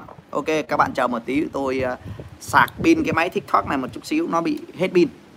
Anh em cứ xem đi tôi xin phép tôi sạc pin. Nó vừa báo hết pin cho nên tôi phải phải sạc pin tôi sẽ phục vụ các bạn ngay bây giờ thôi. Ok, hy vọng rằng à, đã phục vụ các bạn lại được rồi. Anh em sẵn sàng chưa? Có dễ hiểu không? Thế thì đời sống thức ăn của các loại thân đi. Bây giờ ta mới nói đến thức ăn của các loại thân. Thức ăn của cái thân ấy là là cơm, là rau, là mắm, là muối. Nhưng chúng ta đều biết đấy là các cái bà nhiều chuyện. Các cái bà, các cái bà vợ nhiều chuyện. Thì cái nhiều chuyện đây là cho cái gì ăn? Cái thân, bỏ sau bà thích nói chuyện thế là cái đó là cái thân đòi ăn hay cái tâm đòi ăn anh em? Cái đó là khi mà chúng ta có nhu cầu tám chuyện đấy, là cái đó là cái thân nó đòi ăn hay cái tâm nó đòi ăn anh em? Đấy, tôi muốn anh em phân biệt ra. Thức ăn đó là của cái thân này của cái tâm? Viết ra đi để nói tiếp nào và phải nói chậm vậy mới nhớ bài. Khi mà chúng ta có nhu cầu tám chuyện đấy là chúng ta phải biết đấy cái đó nó nhu cầu không, không kém ăn uống bởi vì bạn biết đấy khi mà đã tám chuyện hăng say rồi bỏ ăn luôn. Tức là gì? Cái thức ăn của cái tâm á nó đòi ăn kinh luôn. Khi mà chúng ta còn nhu cầu đi tám chuyện này là chúng ta có nhu cầu đi cho cái tâm ăn đấy. Nó cần ăn lắm nó ăn nó ăn để nó có nhiều chuyện mà. Mà khi còn nào nhiều chuyện để mà để mà ganh tị để mà ganh ghét để mà tám tới tám lui thì đó là cái đời sống của cái tâm. Bạn hiểu chưa? Đó là cái tâm của con người. Cho nên cái tâm nó nhiều chuyện lắm. Cái tâm là cái gốc của khổ đau mà. Cho nên đấy, không bao giờ cái bữa cơm nhà mình có rau muối ấy, nó không đau khổ bằng cái việc nhiều chuyện người này nói xấu người kia. Cho nên cái thức ăn của cái tâm ấy và cái đau khổ của cái tâm ấy nó khủng khiếp hơn cái việc cái bữa cơm của chúng ta có ít đồ ăn hơn rất nhiều. Cho nên cái khổ là khổ tâm. Cái đau là đau trên thân. Còn cái khổ là khổ cái tâm. Cho nên chúng ta biết đến một giai đoạn nào đó chúng ta sẽ nhiều chuyện và chúng ta là người được mở trí, được học những cái lớp về tâm linh ấy. Thì chúng ta biết là cái tâm nó ăn ấy là giai đoạn chúng ta, hễ mà chúng ta nhiều chuyện là chúng ta biết là cái tâm nó đòi ăn đấy. Chúng ta cứ bảo là, cái bà này nhiều chuyện quá, thực ra cái ông này cũng nhiều chuyện. Tôi cũng có một giai đoạn như vậy mà. Có một cái giai đoạn đi làm về á. Tôi lúc nào cũng vậy, cứ phải đi gặp mấy thằng bạn đi uống cà phê cứ phải đi gặp mấy thằng bạn để uống cà phê. Và sau này học về tâm linh thì tôi mới biết à thì ra là cái nhu cầu đi uống cà phê này là để thỏa mãn cái tâm. Và cái tâm cũng giống như cái bụng vậy, ăn chán này cũng đòi về à? Chúng ta ăn, chúng ta bụng chúng ta đói ăn đúng không là chúng ta nuôi nhục thân đúng không? Chúng ta xà vào bếp đi, chúng ta xà vào bếp đi, chúng ta bắt đầu ăn đi, chúng ta bắt đầu ăn cái thức ăn ở trong bếp đi. Và ăn khoảng 15 phút thì nó no, và cái thân chúng ta nó chỉ làm được cái vậy thôi cái thân chúng ta nó chỉ ăn được đến vậy là nó no, và càng những cái, càng những cái thô thiển thì ăn uống càng được ít. Những cái nào thô thiển thì ăn rất ít. Cái thân của chúng ta đây này, ông nào khỏe nhất ở đây tôi cũng không nghĩ rằng ông ăn được 30 phút đâu. Đây là chả qua ông ngồi ông nói thôi. Chứ còn nếu mà ông ăn thực sự không ai ăn nổi 30 phút, đó là cái thức ăn của cái thân. Và thức ăn của cái thân là như vậy, và cái khoái cảm của cái thân cũng ngắn ngủi luôn. Cái gì thuộc về cái thân là nó ngắn ngủi cái gì thuộc về cái thân là nó ngắn ngủi cái khoái cảm của của của nhục dục. Cái khoái cảm của tình dục, chúng ta thích lắm, đúng không ạ? Thích tình dục lắm. Nhưng tôi đố bạn quan hệ tình dục được hai tiếng đồng hồ. Chịu không nổi. Nó trở thành kinh hãi luôn. Ăn cũng vậy. Bạn bảo bạn ăn ngon đúng không? Tôi cho bạn ăn hai tiếng đồng hồ, nó ăn nổi không? Cho nên cái hưởng thụ của cái thân đấy nó ngắn ngủi lắm. Bạn bảo bạn thích tình dục đúng không? Tôi cho bạn quan hệ tình dục hai tiếng đồng hồ, bạn quan nổi không? Đây là cái sự cái cái cái sự gọi là nó mau chán lắm. Cái gì thuộc về cái thân nó mau chán lắm. Bạn bảo bạn thích tắm mát là không mà nằm ở hồ bơi một buổi sáng đi. Không phải đâu bạn xo bảo là có cái tâm ăn không phải. Cái này là khai trí lát nữa chưa nói đến cái đó. Cái này cao hơn cái tâm nhiều. Khi mà bạn nhiều chuyện ấy, là bạn thấy động tâm. Còn tôi nói chuyện với các bạn cái tâm của các bạn đâu có động lát nữa các bạn sẽ biết tôi đang với các bạn đang làm gì chứ không phải cái tâm đừng có tưởng thế. Anh em hiểu không? Và ngược lại với cái thân ăn uống được như vậy thì cái tâm á cái tâm ngồi tám chuyện với bạn bè có thể tắm được 3 tiếng đồng hồ. Trời ơi đã quá này gặp mấy đứa bạn ngồi nói chuyện đã gì đâu chứ. Ngồi 7 giờ sáng chết mẹ giờ 10 giờ rồi về đón con. Ngồi á, 8 chuyện là cái tâm ăn 3 tiếng đồng hồ được. Cái tâm tối đi nghe ca nhạc ca nghe được mấy tiếng đồng hồ được cái tâm đi coi đá banh nhé. Một trận đá banh kéo dài 150 phút vẫn ngồi xem được.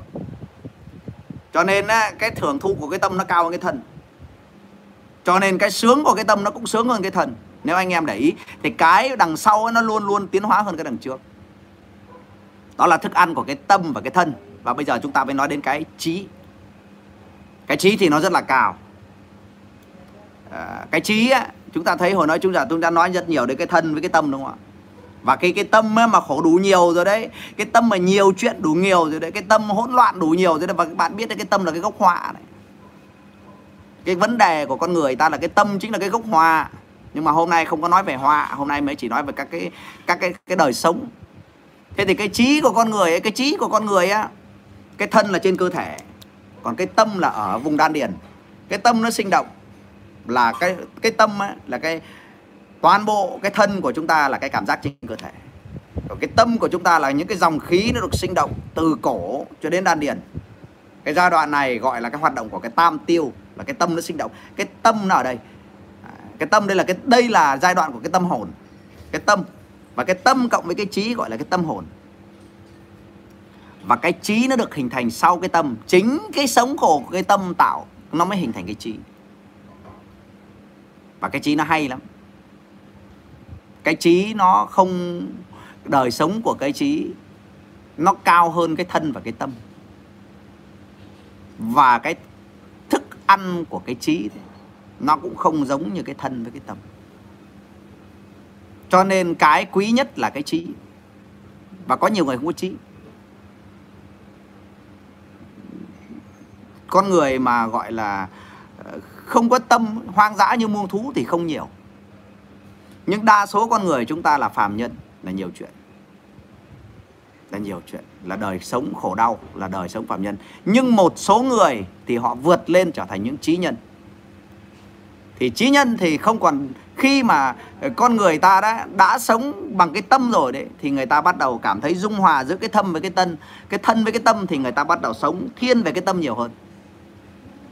Cái tâm ấy luôn luôn tìm chỗ đông người cái tâm luôn hướng ra bên ngoài nên thích chỗ ồn ào, cho nên cái tâm là đi ra ngoài dữ lắm. Bạn hiểu không? nhưng khi con người ta bắt đầu cái trí phát triển rồi, thì khác biệt ở chỗ cái trí nó liên quan đến cái lý. Cho nên những người có trí họ cao lắm. Thì cái trí đó nó không có thích nơi ồn ào nữa. Khi con người ta, cái trí đã mở rồi, không thích chỗ đông người nữa. Đó là sự khác biệt rất to lớn. Của con người có trí. Toàn tất nhiên trí thì nó còn có trí hèn và trí lớn nữa, chứ không phải là tất cả chúng ta đều trí lớn trí nhỏ thì đều có trí. Nhưng cái trí về cơ bản, cái trí được hình thành ở trong não bộ, cái trí hoàn toàn sinh động trong não bộ. Và cái trí được chia làm bốn loại trí. Trí cơ trí, riêng cái thân và cái tâm và cái trí có sau cùng. Cái trí có sau cùng. Nhưng cái trí cũng chia làm bốn loại trí. Cái trí chia làm bốn loại trí. Cái trí đầu tiên đó là trí quan sát. Dùng cái sự quan sát của mình. Bốn loại trí. Trí đầu tiên là trí quan sát. Trí quan sát là cái trí thấy, biết. À thấy có cái ông đó à, gọi là thấy có cái ông đó là là là là ông đi ngoài đó thì cái trí đó nó nhìn nó thấy. Và cái trí thứ hai là trí nhớ nó quan sát, nó thấy rồi nó nhớ, lưu vào trong bộ nhớ. Cái trí thứ hai là trí nhớ, trí quan sát và trí nhớ là hai cái loại trí. Nhưng trí nhớ đã cao hơn trí quan sát rồi. Ai cũng có trí quan sát nhưng có người nhớ được, có người không được. Và cái người nhớ được là người có trí cao hơn người không nhớ. Có người ai thì ai cũng thấy, nhưng không phải ai nhớ.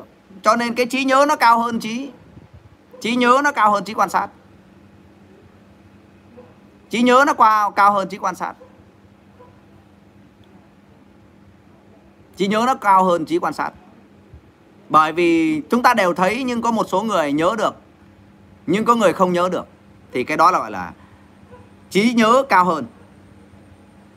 Nhưng trí nhớ thấp hơn trí suy nghĩ. Những người có suy nghĩ thì có trí cao hơn những người chỉ có trí nhớ. Ai cũng vậy có những người à, trả lời cái gì cũng vanh vách vanh vách ấy nhưng mà cũng không làm quan to được mà chỉ cho nên những người có trí suy nghĩ đấy những người có suy ngẫm suy nghĩ là gì? Suy nghĩ là dùng trí quan sát và trí nhớ cọ vào nhau. Hai cái trí đó cọ vào nhau thì là gọi là khi chúng ta cọ vào nhau như vậy ấy, là đó là lúc chúng ta suy nghĩ. Hai cái cơ quan đó tất cả cái cơ quan đó đều siêu hình hết. Và khi cọ vào nhau như vậy là suy nghĩ. Những người suy nghĩ nhiều là những người thông minh hơn. Những người suy nghĩ nhiều là những cái người gọi là là là là thường là là những người lãnh đạo những người làm chủ. Đó là ba loại trí. Và ba loại trí đó đều là đều là phàm, đều là người phàm. Ba người trí là tí trí quan sát, trí nhớ và trí suy nghĩ. Cho nên cái người nhớ nhiều cũng là người phàm thôi. Người suy nghĩ nhiều cũng là người phàm thôi. Chưa có gì cao cả. Trí thông minh là cao nhất. Trí thông minh là cao nhất. Trí thông minh, tất cả ba trí kỹ quan sát thì ví dụ như chúng ta lùng cái trí quan sát đó là dùng mắt để để chúng ta nhìn điện thoại chúng ta dùng mắt để nhìn điện thoại một lục, chúng ta rất là mệt. Nhiệt, huyết áp tăng lên. Và có rất nhiều đứa trẻ dùng cái trí quan sát của mình để để nhìn vào cái máy tính để chơi game ấy. Chúng chết trên cái máy tính luôn. Thì cái đó là dùng trí quan sát quá lâu, nó bị hao tán và nó bị đột quỵ chết luôn. Và thứ hai nữa là trí nhớ. Nếu mà chúng ta nhồi nhét cái gì vào trong đầu, chúng ta nhớ nhớ nhớ nhớ nhớ giết người nó bị ngộ chữ luôn. Hư hỏng cái bộ đầu luôn cho nên hai cái đó nó bất toàn. Thứ ba nó dùng trí suy nghĩ. Một người suy nghĩ căng thẳng quá thành điên luôn. Một người suy nghĩ căng thẳng quá suy nghĩ quá suy nghĩ quá suy nghĩ quá điên luôn. Ba cái cái cái cái cái cái trí đó đều làm cho cái cơ thể của chúng ta nó yếu đi nó mệt đi. Và và ba cái cái cái, cái trí đó trí suy nghĩ quan sát. Ừ, cái trí quan sát cái trí nhớ và trí suy nghĩ đó đấy. Bạn biết đấy mặc dù cái trí nó nằm ở trên đầu và tại sao cái trí nó hao tổn năng lượng như vậy? Cái trí là hao tổn năng lượng nhất. Cho nên những cái người dùng trí nhiều họ ăn khỏe lắm mà họ không cần mập đâu. Những người dùng trí nhiều ăn ăn rất khỏe. Tại sao vậy? Chúng ta đều biết đấy, là cái não bộ của chúng ta đấy nó chỉ có chiếm có 20% trọng lượng thôi. Tất cả chúng ta cân lên đấy, cái não bộ của chúng ta cái đầu của chúng ta đấy nó chỉ kiếm có 20% trọng lượng cơ thể thôi. Nhưng 80% máu để nuôi não bộ bạn biết chưa? 80% lượng máu của chúng ta là nuôi não bộ. Mặc dù não bộ chỉ chiếm có 20% trọng lượng cơ thể, Nhưng 80% lượng máu là được đưa lên não. Thế chúng ta mới biết là cái não nó sử dụng một cái lượng máu nhiều như nào.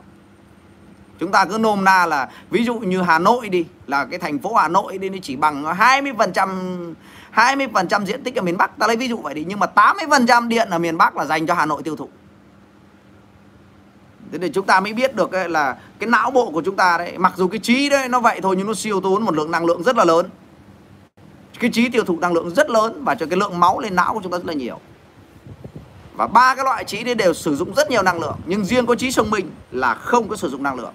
Và duy nhất trí thông minh là tất cả các cái trí đó trí quan sát trí suy nghĩ và trí nhớ ấy, ba cái trí đấy chúng ta sử dụng chúng ta đều rất là mệt nhưng chỉ riêng có trí thông minh là khi mà chúng ta thông minh chúng ta rất khỏe. Các bạn có thấy kỳ lạ vậy không ạ? Thông minh là một loại trí đặc biệt. Và cái đó mới là cái tinh tú nhất mà chúng ta cần. Thông minh là loại trí càng thông minh thì con người ta càng khỏe. Và con người ta thông minh ấy, thì lập tức nó rất là khỏe. Và con người thông minh không cần ăn uống. Đó là cái quý nhất mà tôi muốn nói với anh em ở đây cái bí mật là khi chúng ta đạt được đến trí thông minh thì người có trí thông minh ăn rất ít và người có trí thông minh, không cần suy nghĩ. Tất cả mọi cái nhìn thấy là hiểu, nhìn thấy là hiểu. Tất cả các các loại trí kia đều là cái biết. Tất cả các cái trí này, trí nhớ, trí quan sát, trí suy nghĩ đều là cái biết. Và cái biết nó không hoàn hảo. Biết nó như vậy nhưng không hiểu được tại sao. Biết cái ông đấy, ông cầm con dao đi ra ngoài đường đến nhà đó. Nhưng cái trí thông minh nó hiểu hiểu là cái gì? Hiểu là thấy được cái lý. Cái này cao lắm. Đó là cái mà chúng ta hướng đến. Hiểu là hiểu là hiểu là là là là là là một cái loại trí cao nhất trong cái não bộ con người. Và chúng ta phải biết à, là đa số con người chúng ta chỉ có trí nhớ và trí suy nghĩ và trí quan sát thôi, chứ không có trí thông minh. Trong tất cả bốn loại trí thì chỉ có duy nhất trí thông minh là tạo ra năng lượng khi mà lập tức chúng ta thông minh một cái cơ thể của chúng ta bừng tỉnh và khỏe ngay. Anh em có thể lấy ví dụ như sau chúng ta mới biết trí thông minh nó nạp năng lượng cho con người. Và đó mới là cái chúng ta hướng đến và chúng ta đó là bí mật năng lượng của vũ trụ. Tôi lấy ví dụ đi. Ví dụ như bạn tôi ông Trung ông đang xem ở đây này. Ông là một doanh nhân này. Chúng ta mới biết được cái giá trị của trí thông minh nó như thế nào để chúng ta tập trung vào trí thông minh này. Ông muốn tìm một cái cái cái cái, cái, chiến lược marketing để bán hàng bắt đầu ông nhớ, ngày xưa mình làm sao ta? Ông đi ông quan sát hết người nọ đến người kia làm. Ông bắt đầu dùng cái trí quan sát để ông quan sát thằng ông tần làm làm sao, ông quan sát đấy, ông a làm làm sao, ông b làm làm sao, ông dùng cái trí quan sát, ông đi ông quan sát rất là nhiều người làm. Và bắt đầu ông nhớ xem là, ông nhớ ông bắt đầu dùng cái tiếng ông lục nhớ, lý nhớ trong đầu ông nhớ và tất cả những cái đó nó làm cho ông rất là mệt. Và bắt đầu ngồi suy nghĩ. Ông suy nghĩ, ông suy nghĩ, ông bắt đầu suy nghĩ suy nghĩ suy nghĩ và ông rất là mệt. Cái suy nghĩ nó làm cho mình cảm thấy đau đầu luôn mệt cực kỳ luôn. Nhưng khi khi mà ông phát hiện ra gọi là cái trí thông minh, ông ấy à đúng rồi tao nghĩ ra cái này rồi thì cái đó chính là trí thông minh. Và khi cái trí thông minh đó lập tức chúng ta khỏe lại. Thì cái trí thông minh nó làm cho con người mệt mỏi cho thấy khỏe lại. Và cái trí thông minh đây là cái gì? Cái trí thông minh là cái thấy cái lý cái lý trong vấn đề. Cái trí thông minh chính là cái lý trong vấn đề và cái trí và cái ngẫm nghĩ cái suy nghĩ đấy, cái khi suy nghĩ đấy, khi cái não bộ của chúng ta nó nó cọ vào nhau đấy, cái suy nghĩ đó nó làm chúng ta rất là đầu. Và cái trí, cái cái sự suy nghĩ đấy ừ, cái cái cọ của cái trí suy nghĩ với cọ, cái trí nhớ và trí suy nghĩ nó cọ vào nhau. Nó dùng cái trí quan sát và trí suy nghĩ đó, hai cái trí đó nó cọ vào nhau, nó tạo ra cái ma sát rất là đau đầu, rất là muốn nổ đầu luôn. Nó nó muốn nổ đầu luôn. Và cái giai đoạn đó khi cái trí thông minh nó bừng lên một cái, thì cái trí thông minh nó bừng lên một cái, con người ta cảm thấy nhẹ nhõm và nó được thăng hoa nhẹ nhõm và nó được thăng hoa. Và cái trí thông minh ấy, nó là cái trí nó là cái lý của vũ trụ. Tức là cái trí thông minh là gì? Trí thông minh là khi mà mình nghĩ giết ấy, thì nó tỏa ra một cái loại năng lượng và nó được kết nối với vũ trụ. Và chúng ta nhìn thấy được cái lý của vũ trụ. Chúng ta thấy không phải bằng mắt thường mà chúng ta thấy trong trí khôn. Thì cái trí thông minh ấy gọi là trí khôn. Anh em hiểu chưa? Cái trí thông minh đó gọi là trí khôn. Và cái đó nó quý lắm. Tôi ờ, rất là phấn khích chia sẻ cái bài nói chuyện này và à, anh em có sẵn sàng ngồi nghe dài hơn không? Ừ. Anh em có sẵn sàng không? Bởi vì để giải thích cặn kẽ cái bài nói chuyện này, để cho anh em hiểu được từng cái bậc rồi cái tiến hóa của con người nó bắt đầu từ cái thân này, rất là thấp kém này, nó thành cái tâm này, rồi nó thành cái trí này, rồi bản thân các cái trí đấy, nó cũng chia thành rất nhiều loại trí và cuối cùng nó tạo ra trí thông minh. Và cái trí thông minh ấy cái trí thông minh ấy, cái trí sang thông minh ấy là nó sáng suốt. Trí thông minh nó sáng suốt. Sáng là gì? Sáng là cái trí nó sáng lên suốt là gì? Nó nhìn rõ được cái lý và cái trí thông minh nó hoàn hảo. Tất cả những cái trí khác đều bất toàn. Tất cả những cái trí khác đều đúng hay sai. Bạn hiểu và cái sự thông minh đấy nó sáng tạo. Hay lắm. Và lý do tại sao vậy? Cho nên, cái trí thông minh đó là cái trí thông minh, cái sự sáng tạo đó, trường học không dạy được trường học không dạy được trí sáng tạo.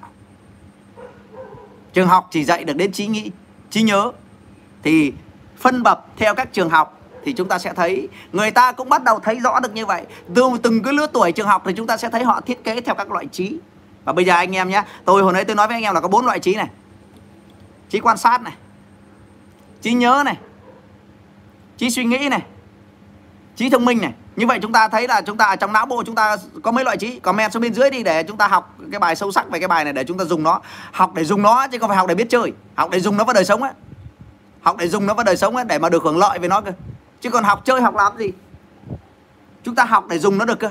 Tôi muốn các anh em dùng được cái đó cơ, dùng cái đó thích lắm. Để dùng nó vào trong đời sống. Thế bây giờ đấy ừ, chúng ta, chúng chúng ta để biết là chúng ta đi vào tiểu học rồi chúng ta đề vào tiểu học thì bởi vì cái, cái trẻ em tiểu học ấy, cái trí nó rất là thấp lúc đó nó mới thì, thì bắt đầu người ta dạy cái trường mầm non ấy, người ta dạy toàn bằng trí quan sát không à tất cả các trẻ em ở trong trường tiểu học á họ dạy toàn bằng trí quan sát không à bởi cái trí thấp nhất họ bắt đầu dạy vẽ cái hoa rồi cái lá rồi hai con hai con ngỗng cộng lại hai con ngỗng đi với nhau cộng với một con ngỗng thành ba con ngỗng đúng không ạ? Thì chúng ta thấy cái trẻ em mầm non nó dạy hoàn toàn bằng trí quan sát. Bởi vì cái trí đó nó thấp nhất à nó nhìn thấy hai con ngỗng và nó cộng thêm một con ngỗng nữa thì nó đáp số bằng ba con ngỗng. Và dán hai bông hoa, người ta vẽ hai bông hoa cộng với nhau. Mẹ cho lan hai bông hoa. Lan đã có một bông hoa cộng thêm một bông hoa thành ba bông hoa. Tất cả trẻ em tiểu học đều dạy bằng trí quan sát. Khi lên cấp 2 rồi, Cấp 1 là toàn bị toàn hầu như là học bằng trí quan sát không à? Khi con người ta học lên đến cấp 2 rồi, Bắt đầu người ta dạy đến trí nhớ. Là em phải nhớ là gọi là à, lịch sử Việt Nam này đều nói đến trí nhớ này. Rồi các cái bộ môn địa lý này nào là à, vòng cung Ngân Sơn vòng cung Bắc Sơn. Rồi à, à, về lịch về về lịch sử năm hai bà trưng bao nhiêu đời ngô quyền bao nhiêu rồi đời nhà trần năm bao nhiêu tất cả những cái gì dạy về cấp 2, cấp 3 đều liên quan đến trí nhớ. Cấp 1 là dạy về kỹ quan sát cấp 2, cấp 3 là dạy về trí nhớ. Anh em hiểu không? Bắt đầu từ đại học trở lên là dạy cái cách trí suy nghĩ. Bình phương của một tổng hai số bằng bình phương số thứ nhất cộng với số thứ hai cộng bình phương số thứ hai. Bắt đầu giai đoạn từ cấp 3 trở lên thì người ta dạy bằng các loại trí thứ ba nó tiến hóa hơn. Trí thứ ba là trí suy nghĩ thì bắt đầu từ cấp 3 cho lên đại học lên cao học toàn bộ dạy bằng trí suy nghĩ không à? Mẹ bây giờ tiểu học có bắt nó dạy trí suy nghĩ sao nó hiểu? Đúng rồi, thì cái cấp 2 á, Quốc Trung bảo học thuộc để trả bài nhưng mà bắt đầu từ cấp 3 trở lên là họ dạy trí suy nghĩ nha. Trí ngẫm nghĩ đấy. Bây giờ ví dụ như à, cho một cái à, một cái góc này, vậy thì cho số liệu của các góc này, hãy đo cái góc tiếp theo là bao nhiêu thì tất cả những cái đó đều là lý luận là số liệu. Thì cái cấp 3 và đại học thì họ dạy trí suy nghĩ. Cấp 3 và đại học thì dạy trí suy nghĩ. Cấp 3 và đại học thì thì thì thì thì thì dạy trí suy nghĩ. Nhưng trí thông minh ấy không dạy được. Trí thông minh không dạy được. Và trí thông minh ấy, nó nó nó nó tự toát ra. Mà cái người thông minh ấy là chúng ta đã biết đấy. Vậy thì thứ nhất ấy, là chúng ta học ở trong trường học bây giờ chúng ta uh, học về các cái loại uh, uh, bạn tạ thanh nói triết học. Ừ, triết học uh, ở đây chúng ta học bên trên triết học luôn.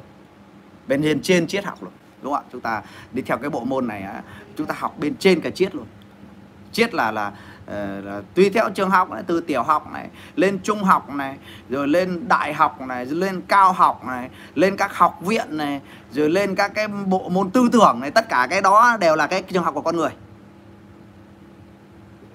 Viện nghiên cứu này đó đều là cái kiến thức của loài người. Vậy thì chúng ta đã biết từ các loại trí và bây giờ chúng ta khoan hãy dừng các loại trí xuống dừng các cái trí xuống. Bây giờ chúng ta chia sẻ những cái câu câu chuyện là cái cấu trúc của của của các cái giác quan tiếp theo như ban đầu chúng tôi nói với các anh em là cũng có năm giác quan. Cũng có năm giác quan như chúng ta như vậy. Nhưng sâu thẳm trong não bộ của chúng ta, nó vẫn còn. Thứ nhất là chúng ta thấy con người phàm là có năm giác quan, đúng như năm ngón tay. Năm ngón tay nhá, năm ngón tay nhá.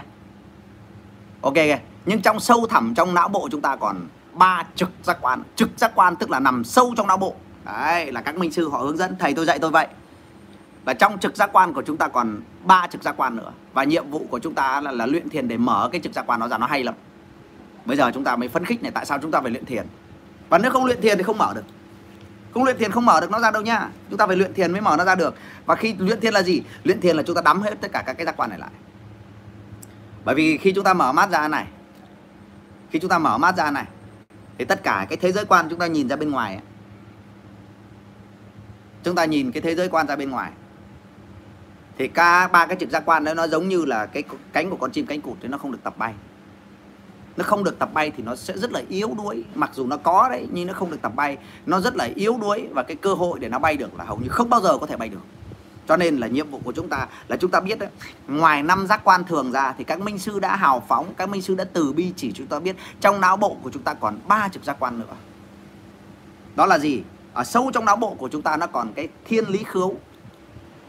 Thiên lý khứu là cái mũi cái lưỡi và cái da này nó không có thiên nó không có trực giác quan. Bởi vì đây là hai cơ quan của thú tính hai cái giác quan đó là vị giác và xúc giác là không có trực giác quan. Lý do nó không có trực giác quan bởi vì đó là các cơ quan của con thú, cho nên là không tiến hóa được. Hai cái cơ quan đó nó không tiến hóa được. Nhưng chúng ta còn những cái cơ quan cao hơn. Còn những cái cơ quan cao hơn, tiến hóa hơn, nằm sâu trong não bộ của chúng ta. Và tôi sẽ nói là cái này á, mở mắt ra không bao giờ mở được những cái cái đó, cái bất hạnh hay là khi chúng ta mở mắt ra, thì chúng ta không bao giờ mở được những cái, không bao giờ có thể mở được các cái trực giác quan đó. Đó là thiên lý khứu thiên lý khứu là cái khứu nằm sâu trong trong não bộ của chúng ta. Trong não bộ của chúng ta nó còn cái thiên lý khứu thiên lý khứu là hửi được mùi hương thơm. Hửi được mùi hương thơm uh, gọi là ngược chiều gió. Chúng ta mũi thường của chúng ta đấy chúng ta chỉ có thể ngửi được bông hoa xuôi tiêu chiều gió. Ví dụ vậy chúng ta chỉ có thể ngửi được một bông hoa xuôi chiều gió. Nhưng mà cái khứu giác khi chúng ta mở ra được trực giác quan đấy thì cái mùi hương mà chúng ta ngửi được. À sao đóng được thì luyện thiền từ từ thì sẽ làm được. Nói chung là một công trình lâu dài. Đây không làm trong một ngày.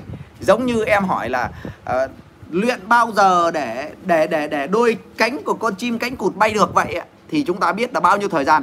Nhưng mà nhất định nó sẽ bay được. Chúng ta có thể phải luyện nhiều kiếp. Luyện nhiều kiếp nhưng mỗi kiếp sẽ tích một chút. Thế thì bây giờ tôi mới giới thiệu cái cơ quan này này. Đó là cái mũi này này, cái mũi mà hửi cái hương hoa đấy, thường thôi. Cái mũi đó nó cảm nhận cái, chỉ ví dụ như cái cái cái cái cái cái cái cái cái cái bông hoa mà ngược gió là chúng ta cũng không ngửi được rồi, là cái mũi này hửi hương gió. Còn cái mũi ở sâu trong não bộ chúng ta đó, ngửi bằng điện. Tức là một, thầy tôi bảo là, thầy, tôi có thể ngửi được những cái cánh đồng sen ở thầy tôi ở Vũng Tàu. Mà những cánh đồng sen ở Đồng Tháp nở thì thầy tôi đều ngửi thấy được. Thầy tôi bảo là nó thơm ngào ngạt. Và cái mùi thơm mà cái trực giác quan mở ra, nó thơm gấp một triệu lần. Cái lỗ mũi chúng ta ngửi được. Nó thơm gấp một triệu lần cái mùi thơm mà chúng ta hửi được. Cho nên những người đã hưởng, thưởng thức được cái hương vị của trực giác quan người ta không màng mùi thơm của thế gian nữa, bởi vì cái mùi thơm của thế gian này không là gì so với thử mùi thơm mà trực giác quan hửi thấy. Mặc dù người ta vẫn sống bằng kiếp sống con người chúng ta, nhưng cái hưởng thụ của họ đã cao hơn chúng ta rất nhiều rồi. Đó là ví dụ như người ta muốn hửi cái nhựa của cây thông ở trên rừng thông, thì người ta đưa tư tưởng vào cái hương thơm thì lập tức cái hương thơm ngào ngạt nó đã tỏa ra trong mũi của một minh sư rồi bạn hiểu không? Cho nên là các minh sư đó, hoặc là họ muốn hửi hương hoa hồng. Họ muốn hửi hương hoa hồng, thì họ chỉ cần hướng tâm trí về phía hoa hồng, thì lập tức hoa hồng ngạt ngào và cái mùi thơm đó nó gấp một triệu lần những cái mùi. Cho nên chúng ta vừa với đầu cái livestream này tôi nói đó, là cái con chim nó bay được nó không có muốn sống ở trong cái vùng lầy của của của một người giác ngộ với một người thường. Chúng ta có thể ví nôm na, giống như là một con cá biết bay thì không bao giờ ở trong vũng châu đầm nữa cho đó là lý do tại sao mà những người tu luyện để họ sống nó nó nó nó đơn sơ và họ hạnh phúc thế. À mà tại sao họ hạnh phúc thế? Là lý do bởi vì họ đã hưởng thụ được những cái cao hơn chúng ta rất nhiều, Những cái chúng ta săn tìm đây, Họ thấy nó rất là tầm thường. Riêng cái mùi thơm là thứ nhất, là họ có thiên lý khứu. Hai là họ có thiên lý nhĩ. Thiên lý nhĩ là cái lỗ tai của họ đấy, nghe được huyền âm lỗ tai của những vị giác ngộ nghe được huyền âm. Các bạn hiểu huyền âm là gì? Huyền âm là âm thanh ở trên trời. Những thứ chúng ta không thể nghe được. Huyền âm là đọc được tư tưởng của người khác. Mình nghĩ gì người ta biết cái điều đó? Những người đã giác ngộ rồi thì nghe được huyền âm, nghe được tư tưởng của người khác.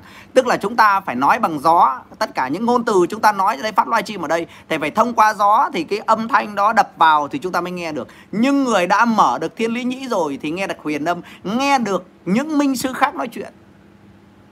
Và học được học được nghe văng vẳng bên lỗ tai của mình những cái lời của những minh sư khác. Và họ thấy được tất cả các tầng trời họ thấy các tầng trời từ vũ trụ xa xôi vọng lại gò nghe cái, cái cái âm thanh mà những minh sư nghe gọi là tiếng âm ba. Nghe rõ ràng nghe rõ ràng hơn tiếng này. Và tôi chỉ dám mạo muội chia sẻ với anh em. Nếu như anh em hành thiền tinh tấn khoảng 1-2 năm là đã bắt đầu giống như đứa bé chập chững biết đi. Bản thân tôi nói là khoe mẽ thì không đúng. Nhưng rất nhiều lần tôi đã nghe thấy những tiếng văng vẳng của ai đó ở trên những vùng trời rất xa, dạy một điều gì đó. Và khi chúng ta bắt đầu, cái lỗ tai của chúng ta bắt đầu nghe được cái điều đó, thì bắt đầu sợ. Bắt đầu thấy sợ.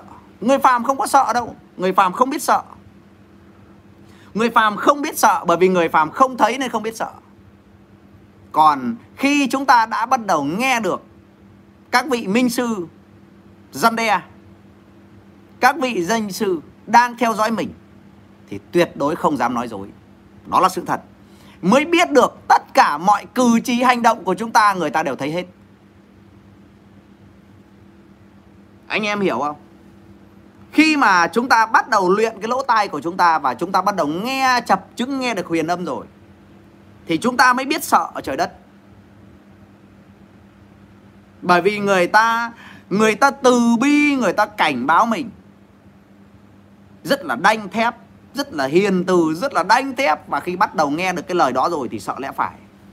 Cho nên tại sao những người có trí người ta không dám làm sai? Người có trí người ta sợ ông trời. Bạn hiểu chưa? Người ta sợ ông trời bởi vì nhất cử nhất động, từng suy nghĩ nhỏ, tất cả cái neuron thần kinh của chúng ta đều có người theo dõi hết. Người ta không hiện hữu bằng xương thịt. Người ta ở rất nhiều tầng trời khác nhau nhưng tất cả những việc gì chúng ta làm người ta đều thấy hết một cách rõ ràng thì lúc đó chúng ta bắt đầu biết sợ. Chúng ta bắt đầu biết sợ. Và cá nhân của tôi, mặc dù tôi tôi còn xa lắm mới giác ngộ, tôi không dám ngộ nhận đâu, nhưng mà rất nhiều lần tôi đã nghe được rồi. Và có lẽ là các cái vị minh sư đó, họ từ bi thương mình. Cho nên họ nói cho mình biết. Nói cho mình biết và khi tất cả những người đã nghe được rồi thì rất sợ sợ rằng chúng ta bị kiểm soát hoàn toàn. Vậy sợ nghĩa là như nào? Nghĩa là khi mà chúng ta bắt đầu nghe được huyền âm trong thiền định, trong thiền định chúng ta nhắm mắt lại như này. Khi chúng ta đắng lắng sâu vào trong thiền định, khi chúng ta đóng được các giác quan, khi mà cái âm thanh phàm của chúng ta đấy bắt đầu không nghe âm thanh nữa, thì chúng ta nghe những tiếng văng vẳng từ các tầng trời. Anh em chúng ta bắt đầu nghe được những tiếng văng vẳng từ các tầng trời. Và nó, cái tiếng nó lớn lắm nó không như cái tiếng tiếng nó như tiếng sấm sét trên trời, chứ nó không như tiếng nhỏ của chúng ta đâu. Nó vang vọng lắm nó nó nó tưởng tượng, nó phá vỡ cả không gian, nhưng mà khi chúng ta xả định thì chúng ta không nghe thấy ai nói hết. Nhưng mà chúng ta lại nghe được. Đó là thiên lý, thi nhị. Cho nên, chúng ta lắng vào trong thiền định để làm gì? Chúng ta lắng sâu vào trong thiền định, mục đích cuối cùng chúng ta học là chúng ta không phải học ở nhân gian mà chúng ta học từ từ thiên lý, từ từ trên trời. Đây là tôi rất là chân thành nói với anh em, đó là sự thật đấy. Các nhà khoa học, các nhà khoa học ờ, không có biết được điều đó đâu. Các nhà khoa học không có biết được đâu. Và bạn nhớ là bạn học ở trường học á, là bạn chỉ trở thành một người thông minh thôi. Ví dụ như, ô, thằng này làm giỏi toán quá, chúng ta thấy nó thông minh. Và nếu mà ông làm toán thì ông cũng chỉ biết mỗi làm toán. Còn bạn biết không? Một người thiền nó không phải thông minh đâu một người thiền tầng cao, người ta trở thành thông thái. Bạn có hiểu từ thông thái không? Thái lớn lắm. Chữ thái là vũ trụ. Thấu cả vũ trụ luôn. Thì gọi là thông thái. Thông thái tức là mọi việc, mọi vật, mọi thứ đều hiểu đến tường tận cho nên thiền nó giúp cho chúng ta trở thành thông thái. Bạn hiểu thông thái tức là gì? Hiểu cả việc trời, hiểu cả việc người, hiểu cả việc đời, hiểu cả việc đạo. Và không cần phải suy nghĩ. Nhìn thấy sự vật, sự việc là hiểu bản chất của nó rồi. Cho nên người ta ứng xử khôn ngoan lắm.